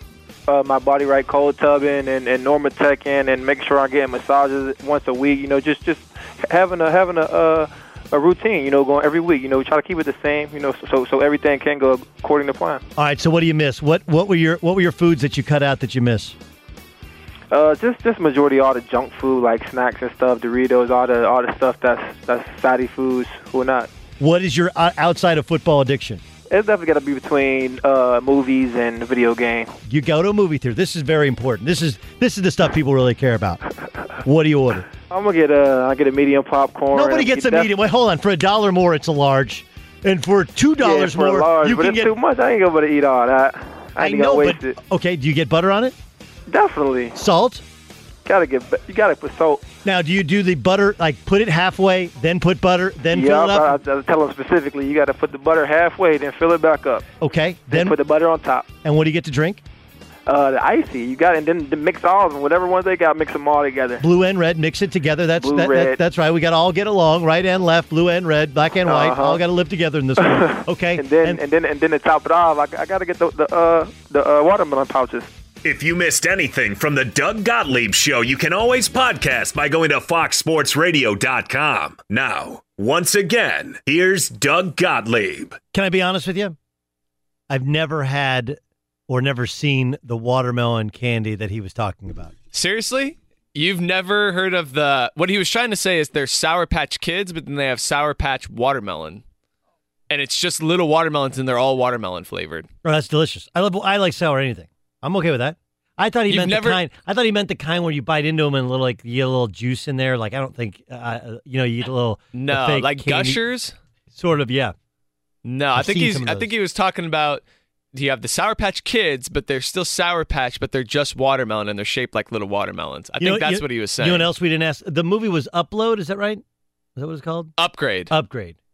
Upgrade. Um, we didn't ask him who he went to the movies. We went to the movies with his boys, and if you do, don't you you leave a seat in between your you and your friend? Oh yeah, you have to. Always leave a seat in between. Always. and it's Always. really when you get into a crowded theater, and all of a sudden you got to sit next to your friends. That's weird. Really? That doesn't bother me. If it's a crowded theater and you have to sit next to each other, that doesn't bother me. But if you go, Because then you do the then somebody's got to fight over the head, the armrest, or whatever. It's a little bit like flying and coach in a plane. Yeah. that's true. I could see I could see where you're coming from, but uh, empty movie theater guaranteed got to leave the seat in between. Where do you sit in a movie theater? Uh, well, I ideally try to do the one that has the rail in front of you, so then you can put your feet up, and then you also don't have anyone directly in front of you. Yeah, but what if that's in the front of the theater? They almost all have because they have like that lower tier of seats, and then they have the upper tier, and so it almost always has that section. But otherwise, yeah, I don't go lower tier. I go up towards the middle. Middle middle is the best spot. yeah, the only thing about middle middle again is when you have uh when you get a full theater and I- want a easy access it's to true. having to run to get more popcorn. Okay. Now, now look, I've done done a lot of movies with kids. A lot of movies with and and oh yeah, by the way, one of the best things about raising kids is when they start to get older and you can like PG thirteen. Like my girls are twelve. First, you take them to a PG thirteen and they're not thirteen, and you they become you're the coolest guy on earth. okay, but also, but kids are when they're little kids, they're demanding as hell, right? You're just trying to keep them quiet. Dad, I gotta poop, I gotta pee, you know, or you know somebody forgot you need a nap, somebody spilled something. So you want to be upper middle, but you you you'll turn down the middle to be to have access to the stairs so that you can run out and run back in. I, yeah, I I I agree. Ramos, You're right. You don't know what Ramos knows what I'm talking about, right? Ram- Ramos, you do that with kids? Yeah, I have dealt with children. Yes. Uh, when you're right, when we go with the kids, we go to the corner off to the side. When I'm with just Suzanne, we go middle. I eat a crazy amount of popcorn at, at movie theaters. And I, usually eat it in the first 20 minutes of the theater, and then I'm so God. incredibly full, and I feel terrible about myself. I I always you always do you ever go into it thinking you can pace yourself? Because I Yes. I do that every time. I'm just like. You'll start eating it, and all of a sudden you're like, "Oh my gosh, this is the first trailer." So let me just relax. I do think they should have, like, I, I want to open my own movie theater to where you have intermission. You know, they have the ones now that where you come, you can you can have dinner and drinks, and they bring it to you even during the movie. You can order it, whatever. But I feel like they should do an intermission. I mean, it's a complete movie theaters are losing money, right? They're not making nearly as much money as they used to, and a lot of them are mom and pop ones are closing. Why don't they do an intermission where they can sell more food? And I would even do it where you can you can make charge a little bit less for popcorn, and then you know you charge for a refill, and you you'd be amazed at intermission people would go get a refills and go get a new drink. absolutely. Like especially some of those long two and a half hour movies, do an intermission, hour fifteen in, cut it. Everybody goes gets up, goes pee. People are like this is the greatest thing ever. Because it's not going to take that much extra time. It's not like you're going to have like a 45 minute intermission. Right. I would just I would even say like at the Gottlieb Movie Theater Inc. I would even say, hey, look, we just like cut it like intermission, five minutes. You got five minutes. We're you start- got to make it 10. No. Because then otherwise everyone's literally running to the bathroom. No, they're not. It depends. I, I okay. I'll go with ten. Go with ten. And by the way, I would Plus, also, if it's only five, then you have you have the choice. It's bathroom or snacks. you know the uh, well, you can also divide and conquer, right? But you could also here's the other thing you could do. If you just if you just it told people legitimately when the movie started. Right? Like, look, we're gonna run the previews. The previews run before the movie time, so the movie actually starts at seven. Because now, if I've I live eight minutes from a movie theater at my house, Right? eight minutes. There's eight and ten minutes. Plus, I factor in parking. If I I usually leave right when the movie is supposed to begin because I don't want to watch the previous, or maybe five minutes beforehand. That way, I can still grab some popcorn. We can still park fine. We walk in, we grab popcorn, we go in, and we watch the movie, and it hasn't started yet. I just, if you actually started on time, then it wouldn't be that big a deal. Let's find out what the Fox said. And now, Which is brought to you by Discover Card. We treat you like you treat you. Colin Cowherd had this to say about Drew Brees earlier today. Let's look at productivity. Drew Brees has more historical numbers. I mean, good God. 5,000 yard seasons. He's had five. Aaron's had none. And by the way, Brees has years to go. Uh, duration, longevity. Brees, check over Aaron Rodgers at this current time. Big wins, they're even. Aaron's had some stumbles in the playoffs. I think Brees and Aaron Rodgers, in terms of the big W, they're the same. But one of the things when I get close, because I do think Aaron and Drew Brees are close, never forget this. Aaron Rodgers inherited an NFC championship team from Brett Favre that was 13 and 3 with multiple Pro Bowlers. Drew Brees came to New Orleans, they were wearing grocery bags on fans' heads. They were called the Aints. They were 3 and 13. They had one playoff win in franchise history. He saved the franchise post Katrina. Um, look, he, he's not wrong about what the Saints used to be. It's one of the things that that that doesn't uh, doesn't get discussed enough. Now, it should be pointed out that they were a pretty good franchise before he got there, and they've had more bad seasons recently than uh, wh- while Drew Brees is healthy. You know, they went 7 9, 7 9, 7 9 after losing divisional games.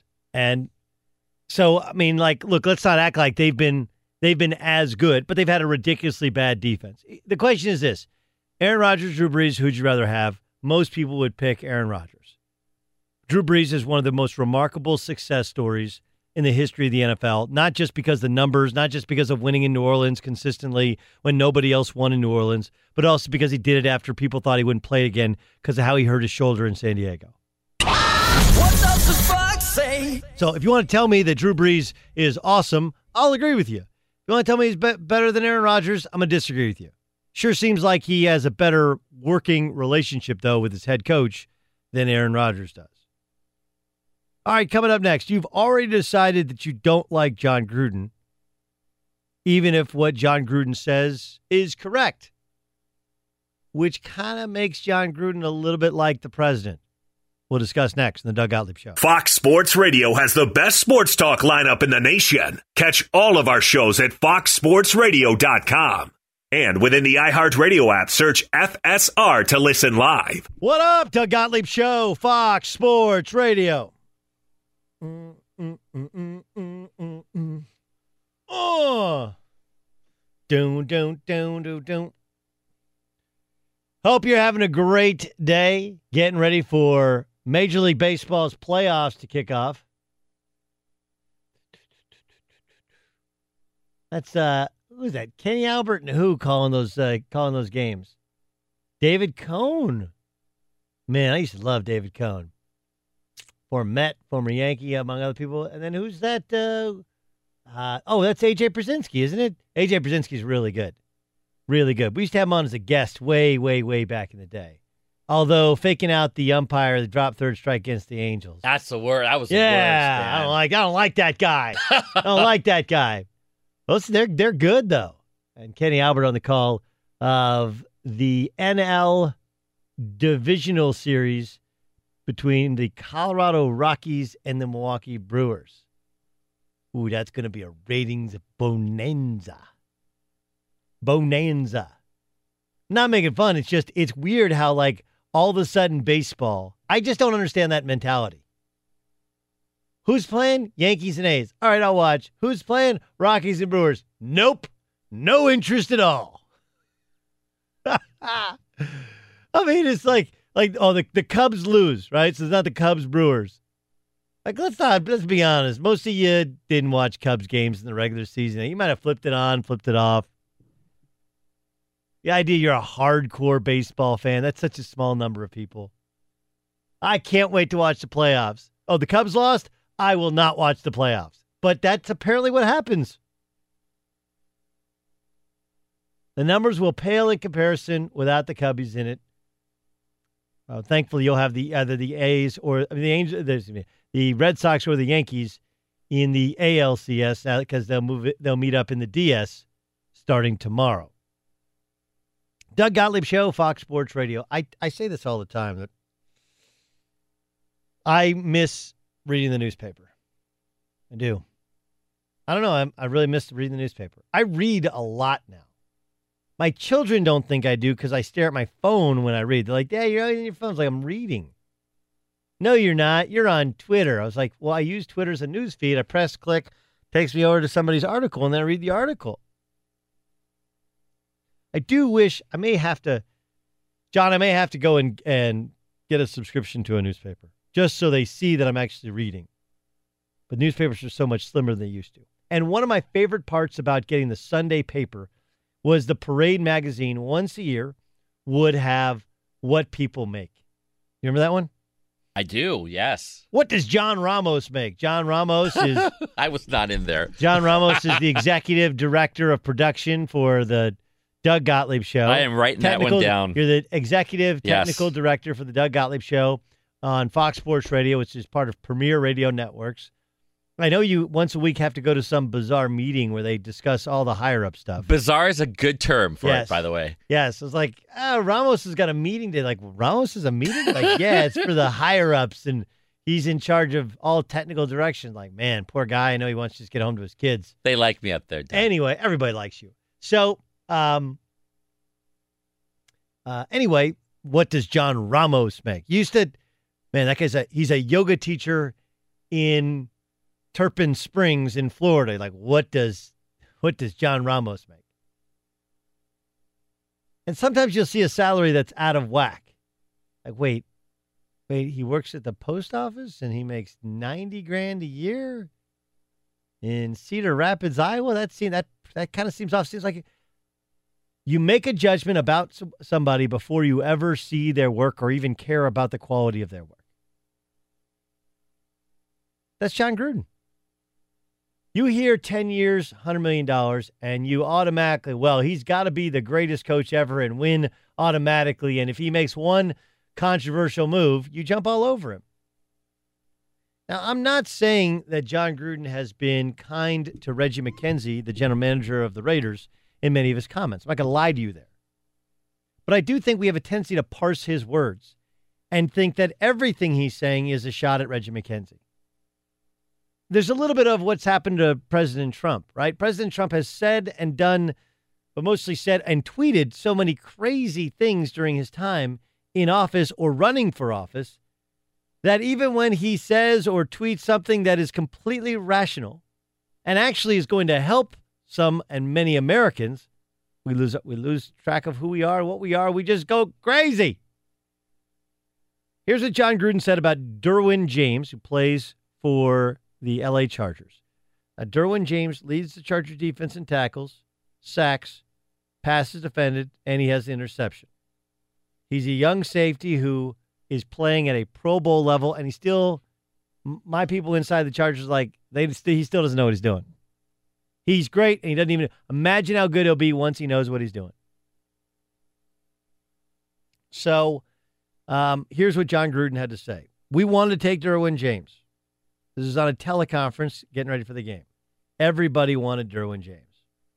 But um, we previously took Karl Joseph, who's a safety in 2016, and um, Obi Melifonwu, Melifonwu in 2017. Two selections in consecutive years in the first and second round, both on safeties, made it difficult for Gruden to justify using a high pick on another safety, so they went with offensive tackle Kolton Miller.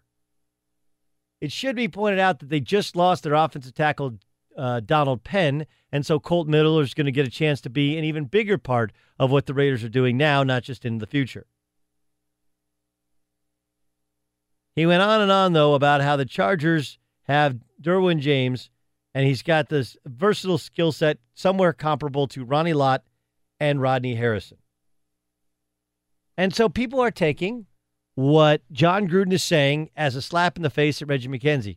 Hey, you took two subpar defensive backs. Now we had a chance at a superstar defensive back, so we didn't take him. I look at it as this is just context. If you like Derwin James so much, why didn't you take Derwin James? And the answer is we like Derwin James fine. But we just drafted two safeties and we had other positions of need. That's it. This is this is what's happened with the president because of some of the things that he said and done. This is what happens with so many people in society when we find out how much money they make. You know, Roger Goodell has done incredible things in the NFL, but because you found out he made $40 million one year, you totally lost your mind. Now you're like, well, you, you make $40 million, then you got to do something good. Even when he does something right, like, well, he makes $40 million, he's supposed to. We have no idea what Adam Silver makes. None. Be like, oh, he's the best ever. Like, okay. That if it comes out that Adam Silver makes $30 million and the ratings start to slip even a little bit, or he has some sort of controversy, well, let's see how people adjust. You find out how much somebody makes completely changes your perception on who they are and the quality of their work. Gruden got all that money because it was the only way to get him out of the booth. You had to overpay to get him. You know, that's when somebody has a sick house that's dialed in, you're like, this doesn't make sense for the comps in the neighborhood. Like, yeah, but you know what? His wife designed the house. They live in the house. They got three little kids. They don't, there's no other house in the neighborhood that they really want to move into. You want that house? Fine. You got to overpay for it. Professional baseball player bought a house three doors down from me across the street, massively overpaid for it. And you know why? Because my buddy redid this house. He's a realtor. It's a sick, dialed in house. And he turned down a bunch of other people who wanted to buy the house and overpay for it. He's like, Look, I don't really want to move. You, you got to hit my make me move price. That's what the Raiders did for Jon Gruden. They hit the make me move price. All right, getting ready to watch Brewers taking on the Rockies.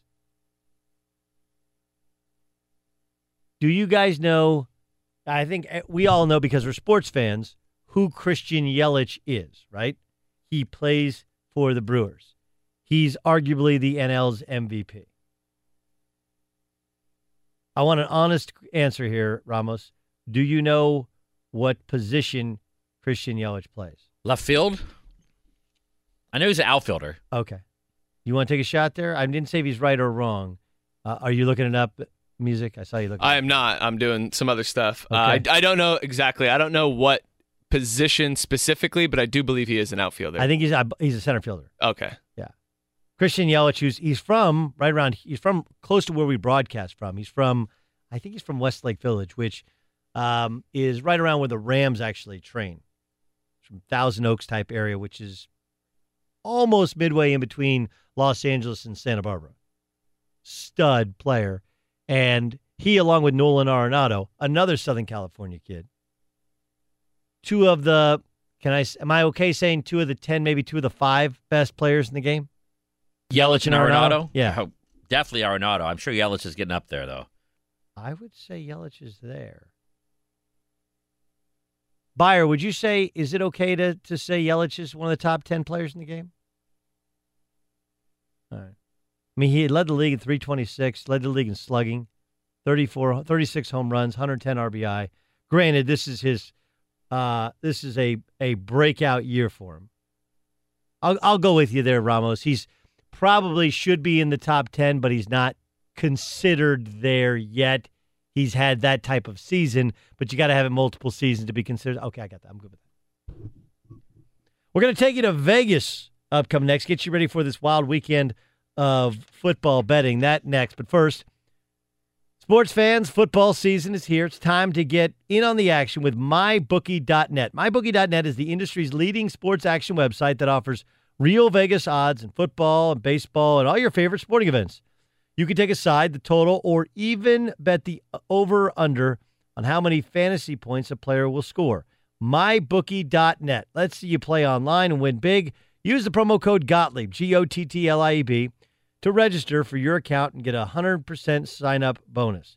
Did, you, did the game already kick off? Don't sweat it. MyBookie.net has in game live action with every major league event, even esports. There's no better time to join mybookie.net than today. Go to mybookie.net to open an account and start winning. Use the promo code Gottlieb, that's G O T T L I E B, when you register for your account and get a 100% sign up bonus. Get in on the action. Visit mybookie.net website today. Use the promo code Gottlieb and get that 100% sign up bonus. Mybookie.net, promo code Gottlieb, 100% bonus. No deposit necessary. Terms and conditions apply for entertainment purposes only. Void where prohibited. Be sure to catch live editions of the Doug Gottlieb Show weekdays at noon Eastern, 3 p.m. Pacific on Fox Sports Radio and the iHeartRadio app. Doug Gottlieb Show, Fox Sports Radio. Hey. Sports on TV in the daytime. That's good stuff, right? Major League Baseball's uh, NLDS getting kicked off on Fox Sports 1. Tonight on Fox, you got Thursday Night Football, NBA preseason. And of course, after Thursday Night Football, big Saturday, Sunday, college, pro football. What better place to go than Vegas? Wait till I get my money right. Are you tired of losing money every week? Yeah, boy. Do you want to be in the know? How about new? Well, we might not know, but Vegas always knows. Vegas! Bring out the bottles. RJ Bell, you can hear him after this show. He and Jonas Knox daily host a great show. Great show for one hour, gets you ready for all the events of the night. RJ, I, I know that uh, divisional round, divisional playoffs have already kicked off in the National League. Um, I know the Red Sox are also the favorite to win the World Series, but uh, give me the the rankings of favorites uh, to win the thing after the after the Red Sox.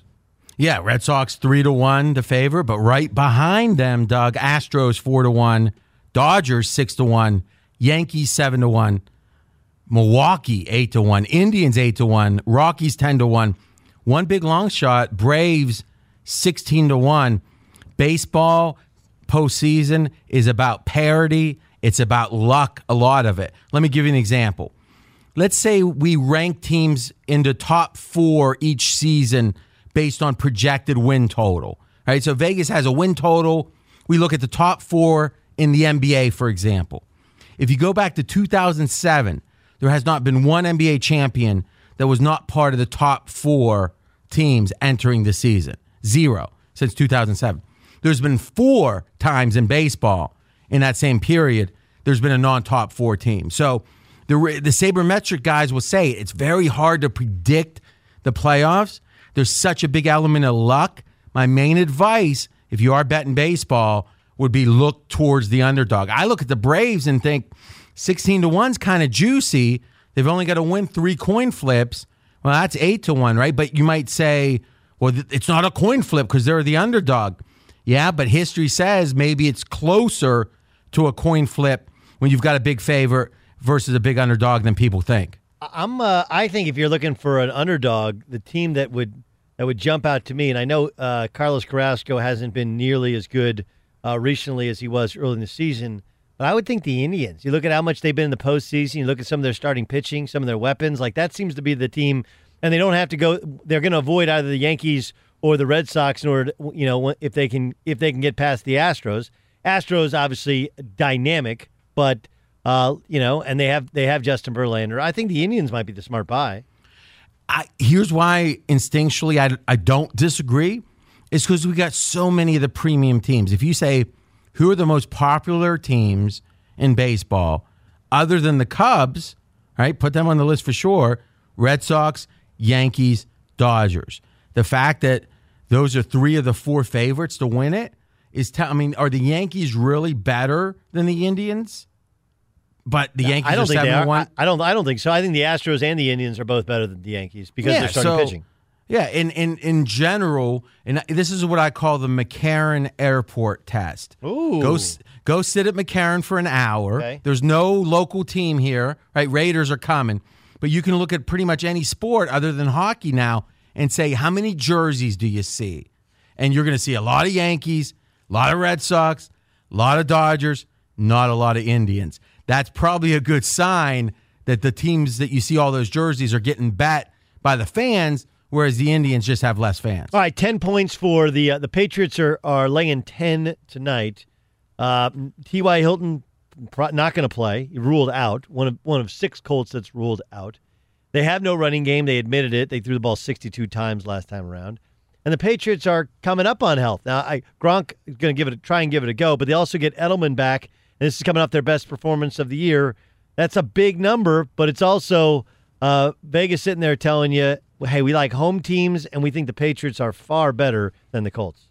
I'm going to pull back the curtain a little bit, Doug. We were just getting ready for our show, and our producer's name's Lauren. Do you know Lauren? I do. Okay. And I gave him a trend in this game that was so good. It was like, oh my, geez, I haven't heard that. And Lauren says, don't give that to Doug. Do not save that for our show. I said, no, Doug's been so good to me. I'm going to give it to you. So I want you to know. Oh, listen. a lot listen. of internal strife here. Yeah, you Vegas guys are amazing. But go You ahead. ready? Here it is. Yes, I'm going to give you something no one else gets just on your radio show. You're gonna you're gonna say uh, you're gonna say RJ, you did not oversell that. Here it comes. If you have a team that played an overtime game, all right, Colts did, and then they play on the road on Thursday, two and eighteen against the spread. Twenty times it's happened last thirty years. Two winners, eighteen losers. Mm-hmm. Wow. Uh huh. That's crazy. It is, but here's the catch twenty two. Yes. This line opened at seven and a half, And it, it Now- jetted up. Do you think it jetted up because of T.Y. Hilton and the other injuries, or why did it jet Yeah, up I mean Hilton. You know, some crazy people might say he's worth a point or so.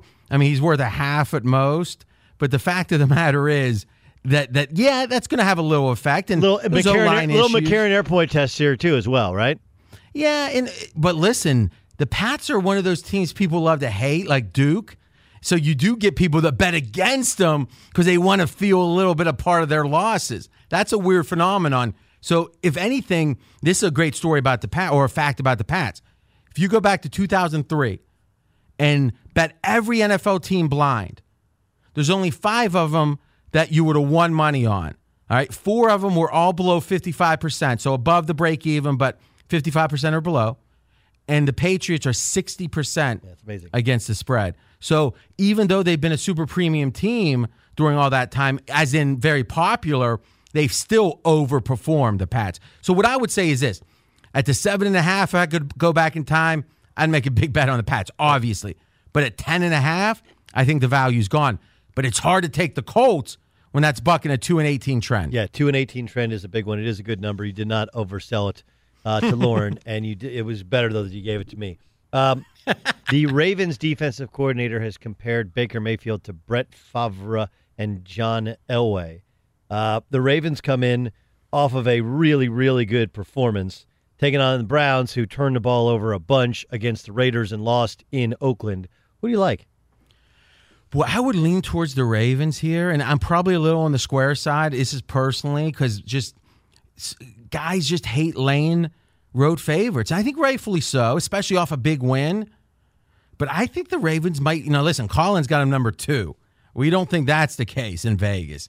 But the more I dig in, I'm not sure he's that far off.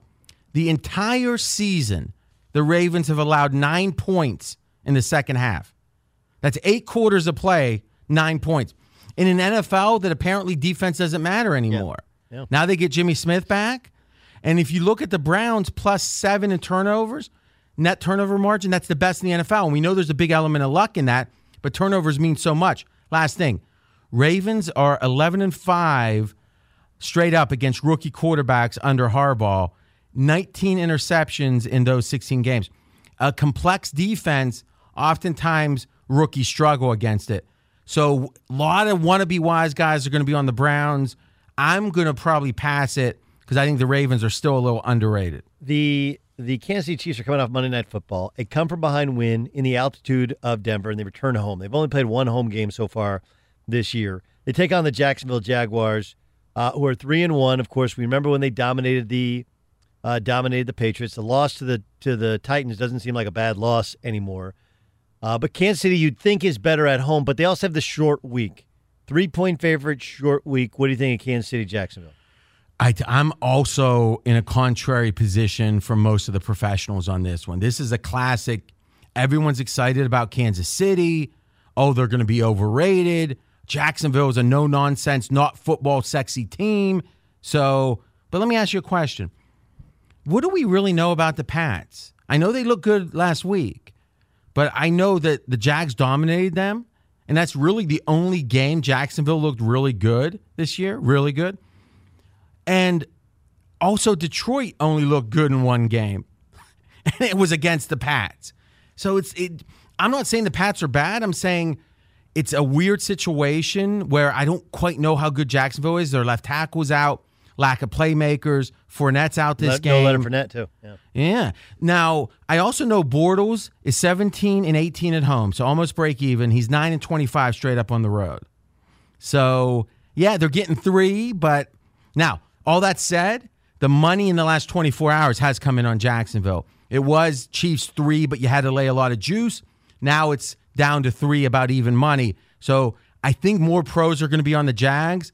I actually lean towards Kansas City. Raiders and Chargers. Chargers technically at home, but it's in Carson, which is more home for Raiders fans. Chargers are five point favorites. Just the Raiders coming off their first win of the season. Yeah, this was the biggest disagreement on our podcast yesterday. We actually have a new fun thing. We have a green button. You can press it, and it's an automatic bet. You can fade anyone's picks. And this one we had, and again, it's for fun in a way, but it adds up. We have 700 smacks, uh, 700 bucks on this one. Everyone likes the Chargers, or check the Raiders here, because they say, oh, this is such an underdog series. And it is. Raiders against the Chargers, the underdog has covered 14 of 17 tight games. But let me ask you a question Chargers are the home team. I get the whole story about the Raiders fans and all that. But how much better do you think the Chargers are than the Raiders? Because the line's only five. I think they're a lot better than the Raiders. I just I do don't too. know. I, but um, and you know they, they they left points on the field last week with the kicker. We'll see if the kicking. I mean they missed two extra points last week, and they decided to keep the kicker and get rid of the holder, who's the punter Kaser. So we'll see if that fixes that. But And- that's that's it's amazing. I think they're much better, but they also are a team that consistently leaves points on the field. Yeah, I agree. I don't. I came in the season saying the Chargers are way overrated. They've lost two games to the two, Two best, teams, in the, football, NFL. Yeah, So if you are and, and they're doing two- without Bosa. They're doing it without Bosa. And, Um, and here's here's my last question quickly on this: Are the Raiders sensing momentum off that win last week, or is it a sense of relief? Yes, I was relief. It's the second part. Good point. That's what I think. And so a lot of people, and I'm not going to call them not sharp. A lot of people like the Raiders. I like the Chargers. Um, you with me on you know Denver's a team that I feel like the Jets are a really smart pick this week. Denver gave away they got a the first time in 66 games, 65 game um, win streak when they had a double digit lead in the fourth quarter at home. Short week, go to uh, New York, take on the Jets, and uh, you know Denver got they got three of the first four at home. Look how they look down the road. Is it crazy to take the Jets in a in a pick 'em? No, I like the Jets here, but I don't love them, and I'll tell you why I like them, and then I'll have one caveat. So Jets are favored uh, by one or pick them. You're right. Broncos off Monday Night Football, but they're not good on the road at all. Last 11 games on the road, one in 10 straight up, one in 10 against the spread. They're very good at home typically early in the year. In fact, the first two weeks of the season, when Denver plays at home, last 30 years, they're 33 and 3 straight up. This year they had two home games, week one and two. They had a coin flip, if if not worse, against Seattle, but they still won. They had a coin flip, if not worse, against Oakland, and Denver still won. So they have two wins that were pretty shaky. Then they were dominated by Baltimore, and then they played an all-in type game on Monday night. Now they're on the road. It just seems like an overrated team in a bad spot. But here's why I can't bet the Jets. They were plus three in turnovers last year or excuse me, check that last week, plus three in turnovers against the Jags. Now, there's been about a thousand of those teams the last 30 years in the NFL. 90% win the game. Jets lost the game. But the Jets are the first team in 30 years to be plus three and lose a game by more than 18 points. So you can make a case out of a thousand teams that were plus three in turnovers, they had the worst performance. So maybe this Jets team is much worse than we thought and we're only remembering that Monday night game against Detroit. Take that away, Jets might be the worst team in football. Great stuff as always. R.J. Bell. Check him out with uh, Jonas Knox after this show, straight out of Vegas. Thanks for joining us, R.J. Hey, thank you, Doug. At R.J. in Vegas is the Twitter handle. Remember, he's the founder of pregame.com. Pregame.com, the exclusive odds provider for the Associated Press. Straight out of Vegas is Monday through Friday. 3 o'clock Pacific Coast time, 6 o'clock East Coast time. Just keep it right here at Fox Sports Radio. It gets you set for all the night's games. And by the way, I, I shouldn't mention, Jonas is filled in on this show. He does a great, great job. That's a good show. It's a good listen. Let's get you to Dan Beyer. Got his own fantasy show every Sunday here on Fox Sports Radio. Dan, what do you got? Scoreless right now between the Rockies and Brewers in the second inning in game one of the NLDS. Milwaukee did have a scoring opportunity kind of. Ryan Braun tried to score from second base on a wild pitch, courtesy of Antonio Senzatela, and was thrown out at the plate. Scoreless between the Rockies and Brewers. Top of two in Milwaukee. Yeah, it was a weird slide by Ryan Braun. He didn't. He kind of tried to avoid it, but only with his legs, not the head first variety, and got got tagged out at home. Yeah, it looked like he may have also maybe injured himself. It was his left leg that kind of hyper, not hyperextended, but just took a interesting twist but Ryan Braun remains in the game for Milwaukee playing left field. No score between the Rocks and Brewers in their game one that you can see right now on Fox Sports 1. Now, tonight on the MLB Network, it's Braves and Dodgers in game one of their National League Divisional Series. Best of five there. Mike Foltynewicz takes on Hyun-Jin Ryu. The Vegas Golden Knights take out the Philadelphia Flyers at 10 o'clock Eastern Time tonight and the Discover Card key matchup. And speaking of matchups, become a new card member, and Discover Card will match all the cash back you've earned dollar for dollar at the end of your first year. Learn more at discover.com slash match. Limitations apply. Week five of the NFL season starts tonight with the Colts and Patriots, 7.30 Eastern Time. Coverage begins on Fox. Patriots tended Rob Gronkowski expected to play despite an ankle injury. Panthers end Greg Olsen has been out with a broken foot. Not going to play in week five, but is targeting week six after practicing or being on the practice field with the team today. Packers wide receivers Randall Cobb and Geronimo Allison missed practice today. They are likely to miss Sunday's game coming up against Detroit in Motown. Doug? You know anybody whose wife's left him? Or they split up? You guys have, Sure. Yeah. Yeah. And you ever been been out with a guy and he's like, uh, like I think, uh, you know, we're we're talking again. We met for lunch the other day. I think she'll take me back. You're like, yeah, you were kind of a jerk, dude. You you slept with the nanny. like I don't, I don't think that's happening. I have not had that scenario. So I've had, you know, maybe a, a buddy going through a tough time with the wife, but not not where if it was, you know, uh, you know, an indisc- indiscretion, if you will. Well, I mean, whether it's indiscretion or not, I saw what Jason Garrett said in this conference call with Houston reporters when they asked if he was interested in bringing Dez Bryant back, and he said, "We think the world of Dez. He was great. He was a great player. We have a very close relationship with him, but we're really focused on the guys we have on our team right now." I almost feel like that's the Dez Bryant is De- by Dez Bryant saying I'd I'd still like to play in Dallas.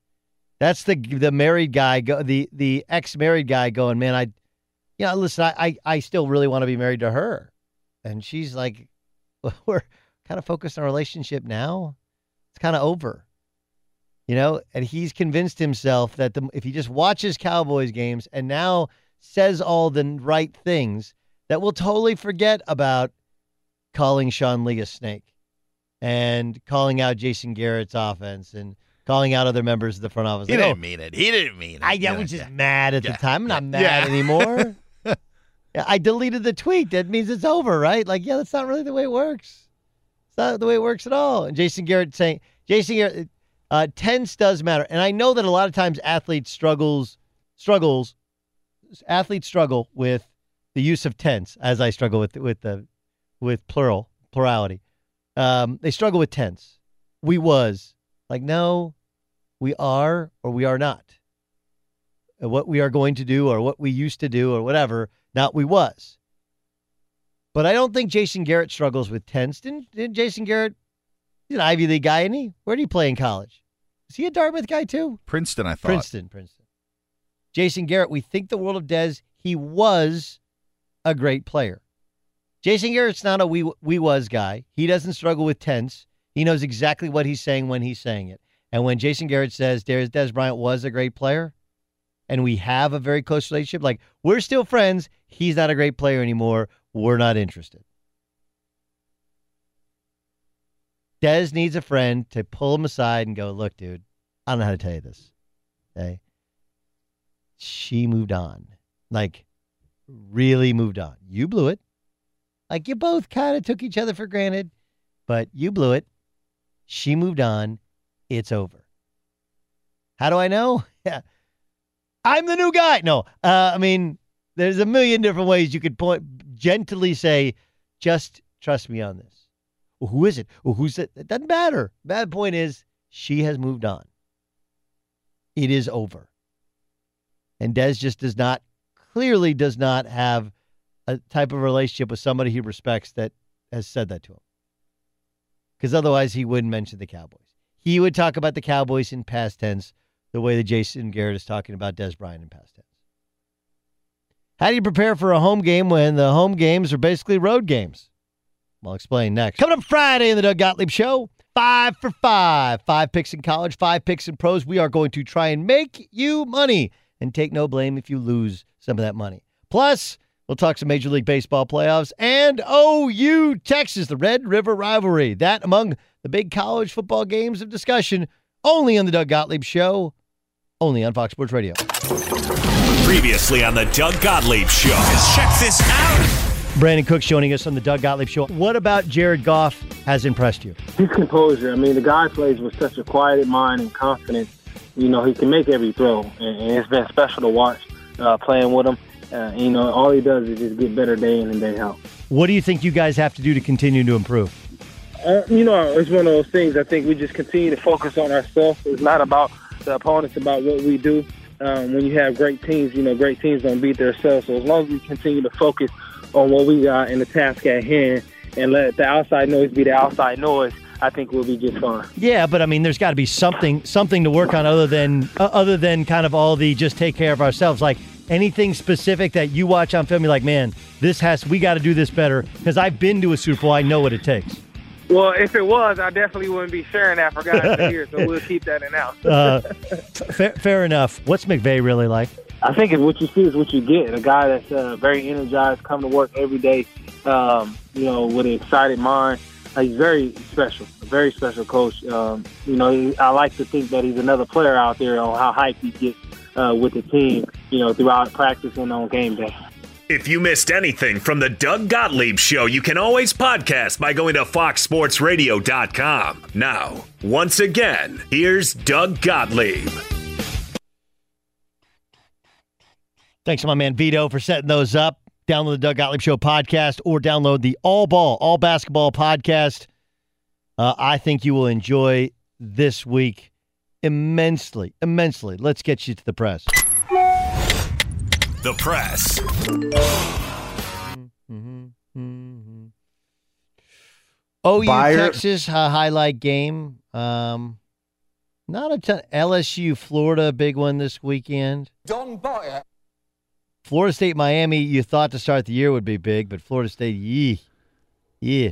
Who would have thought that Kentucky would be five and zero headed into A and M? What do you got, Dan? I, I can't believe I, I can't believe that the Cotton Bowl is going to be busy this weekend for OU Texas. Yep. It's yeah, no, time does fly. It does, especially during football season. Yeah. Uh, let's talk about some football issues. Good news, Doug, for the Atlanta Falcons. Running back Devonta Freeman expected to return from his knee injury and play Sunday against the Steelers.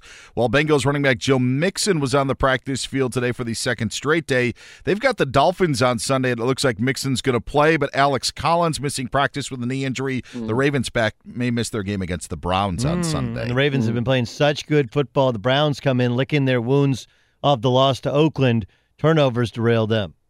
Super Bowl odds, according to Bovada, have changed, but not necessarily with the order of the favorite. The Rams still the favorite. It was a week ago; they were nine to two favorites to win Super Bowl Fifty Three.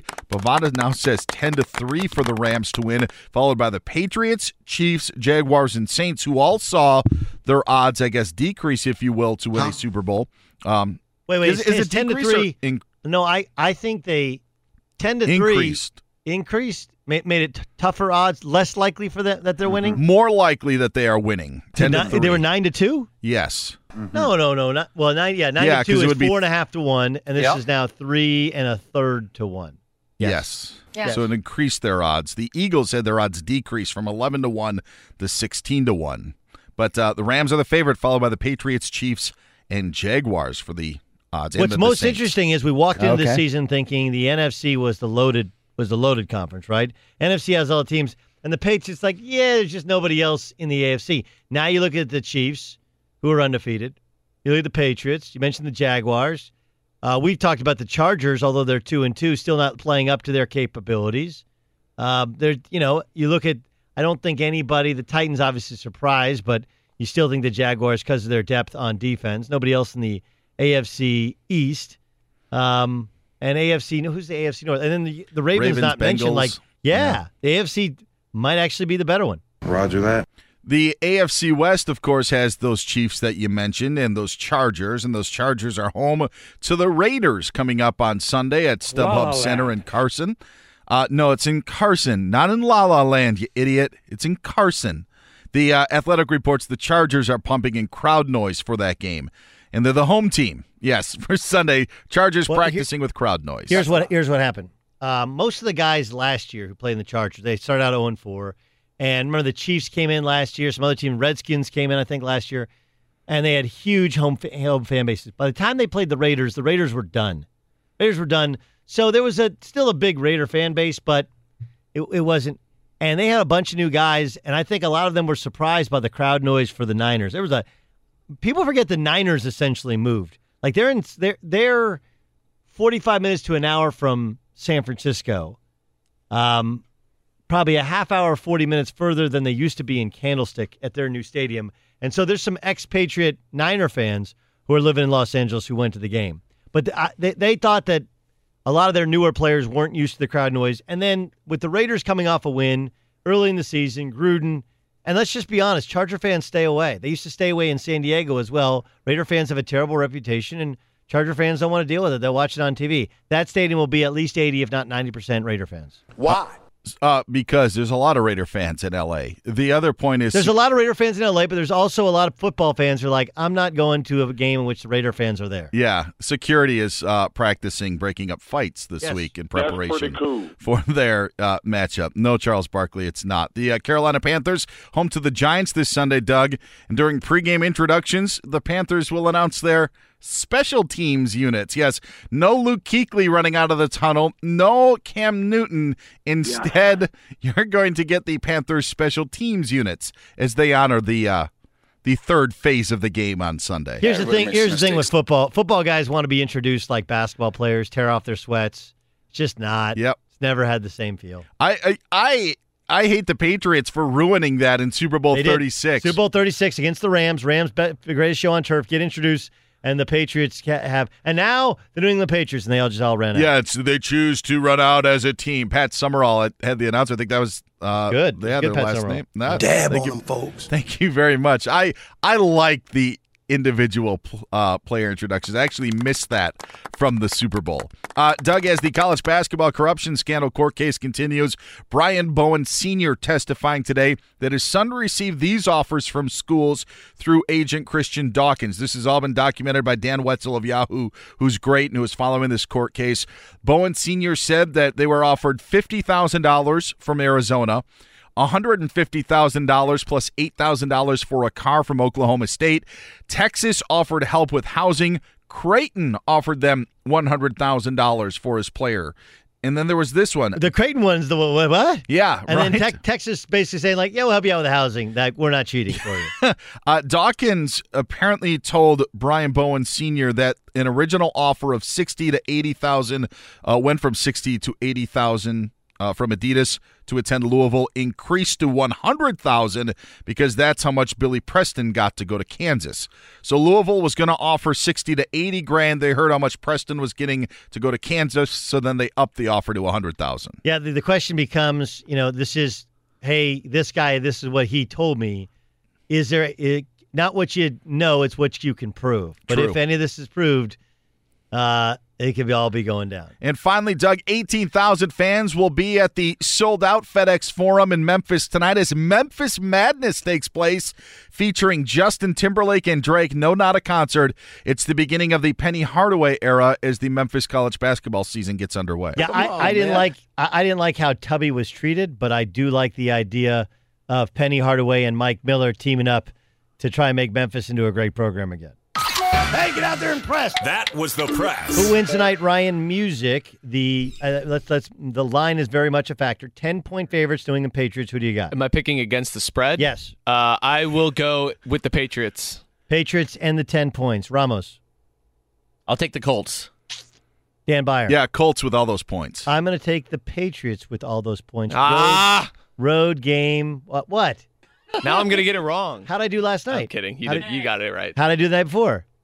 I don't remember. Okay. I missed by a half point on Monday Night Football. Half point. You're fading all my picks. Doug Gottlieb Show. We'll pick them all tomorrow. Fox Sports Radio. At Bet365, we don't do ordinary. We believe that every sport should be epic. Every home run, every hit, every inning, every play. From the moments that are legendary to the ones that fly under the radar. See for yourself when you sign up today and get $150 in bonus bets when you bet just $5. Whatever the sport, whatever the moment, it's never ordinary at Bet365. 21 plus only must be present in Ohio. If you or someone you know has a gambling problem and wants help, call 1-800-GAMBLER. Terms and conditions apply.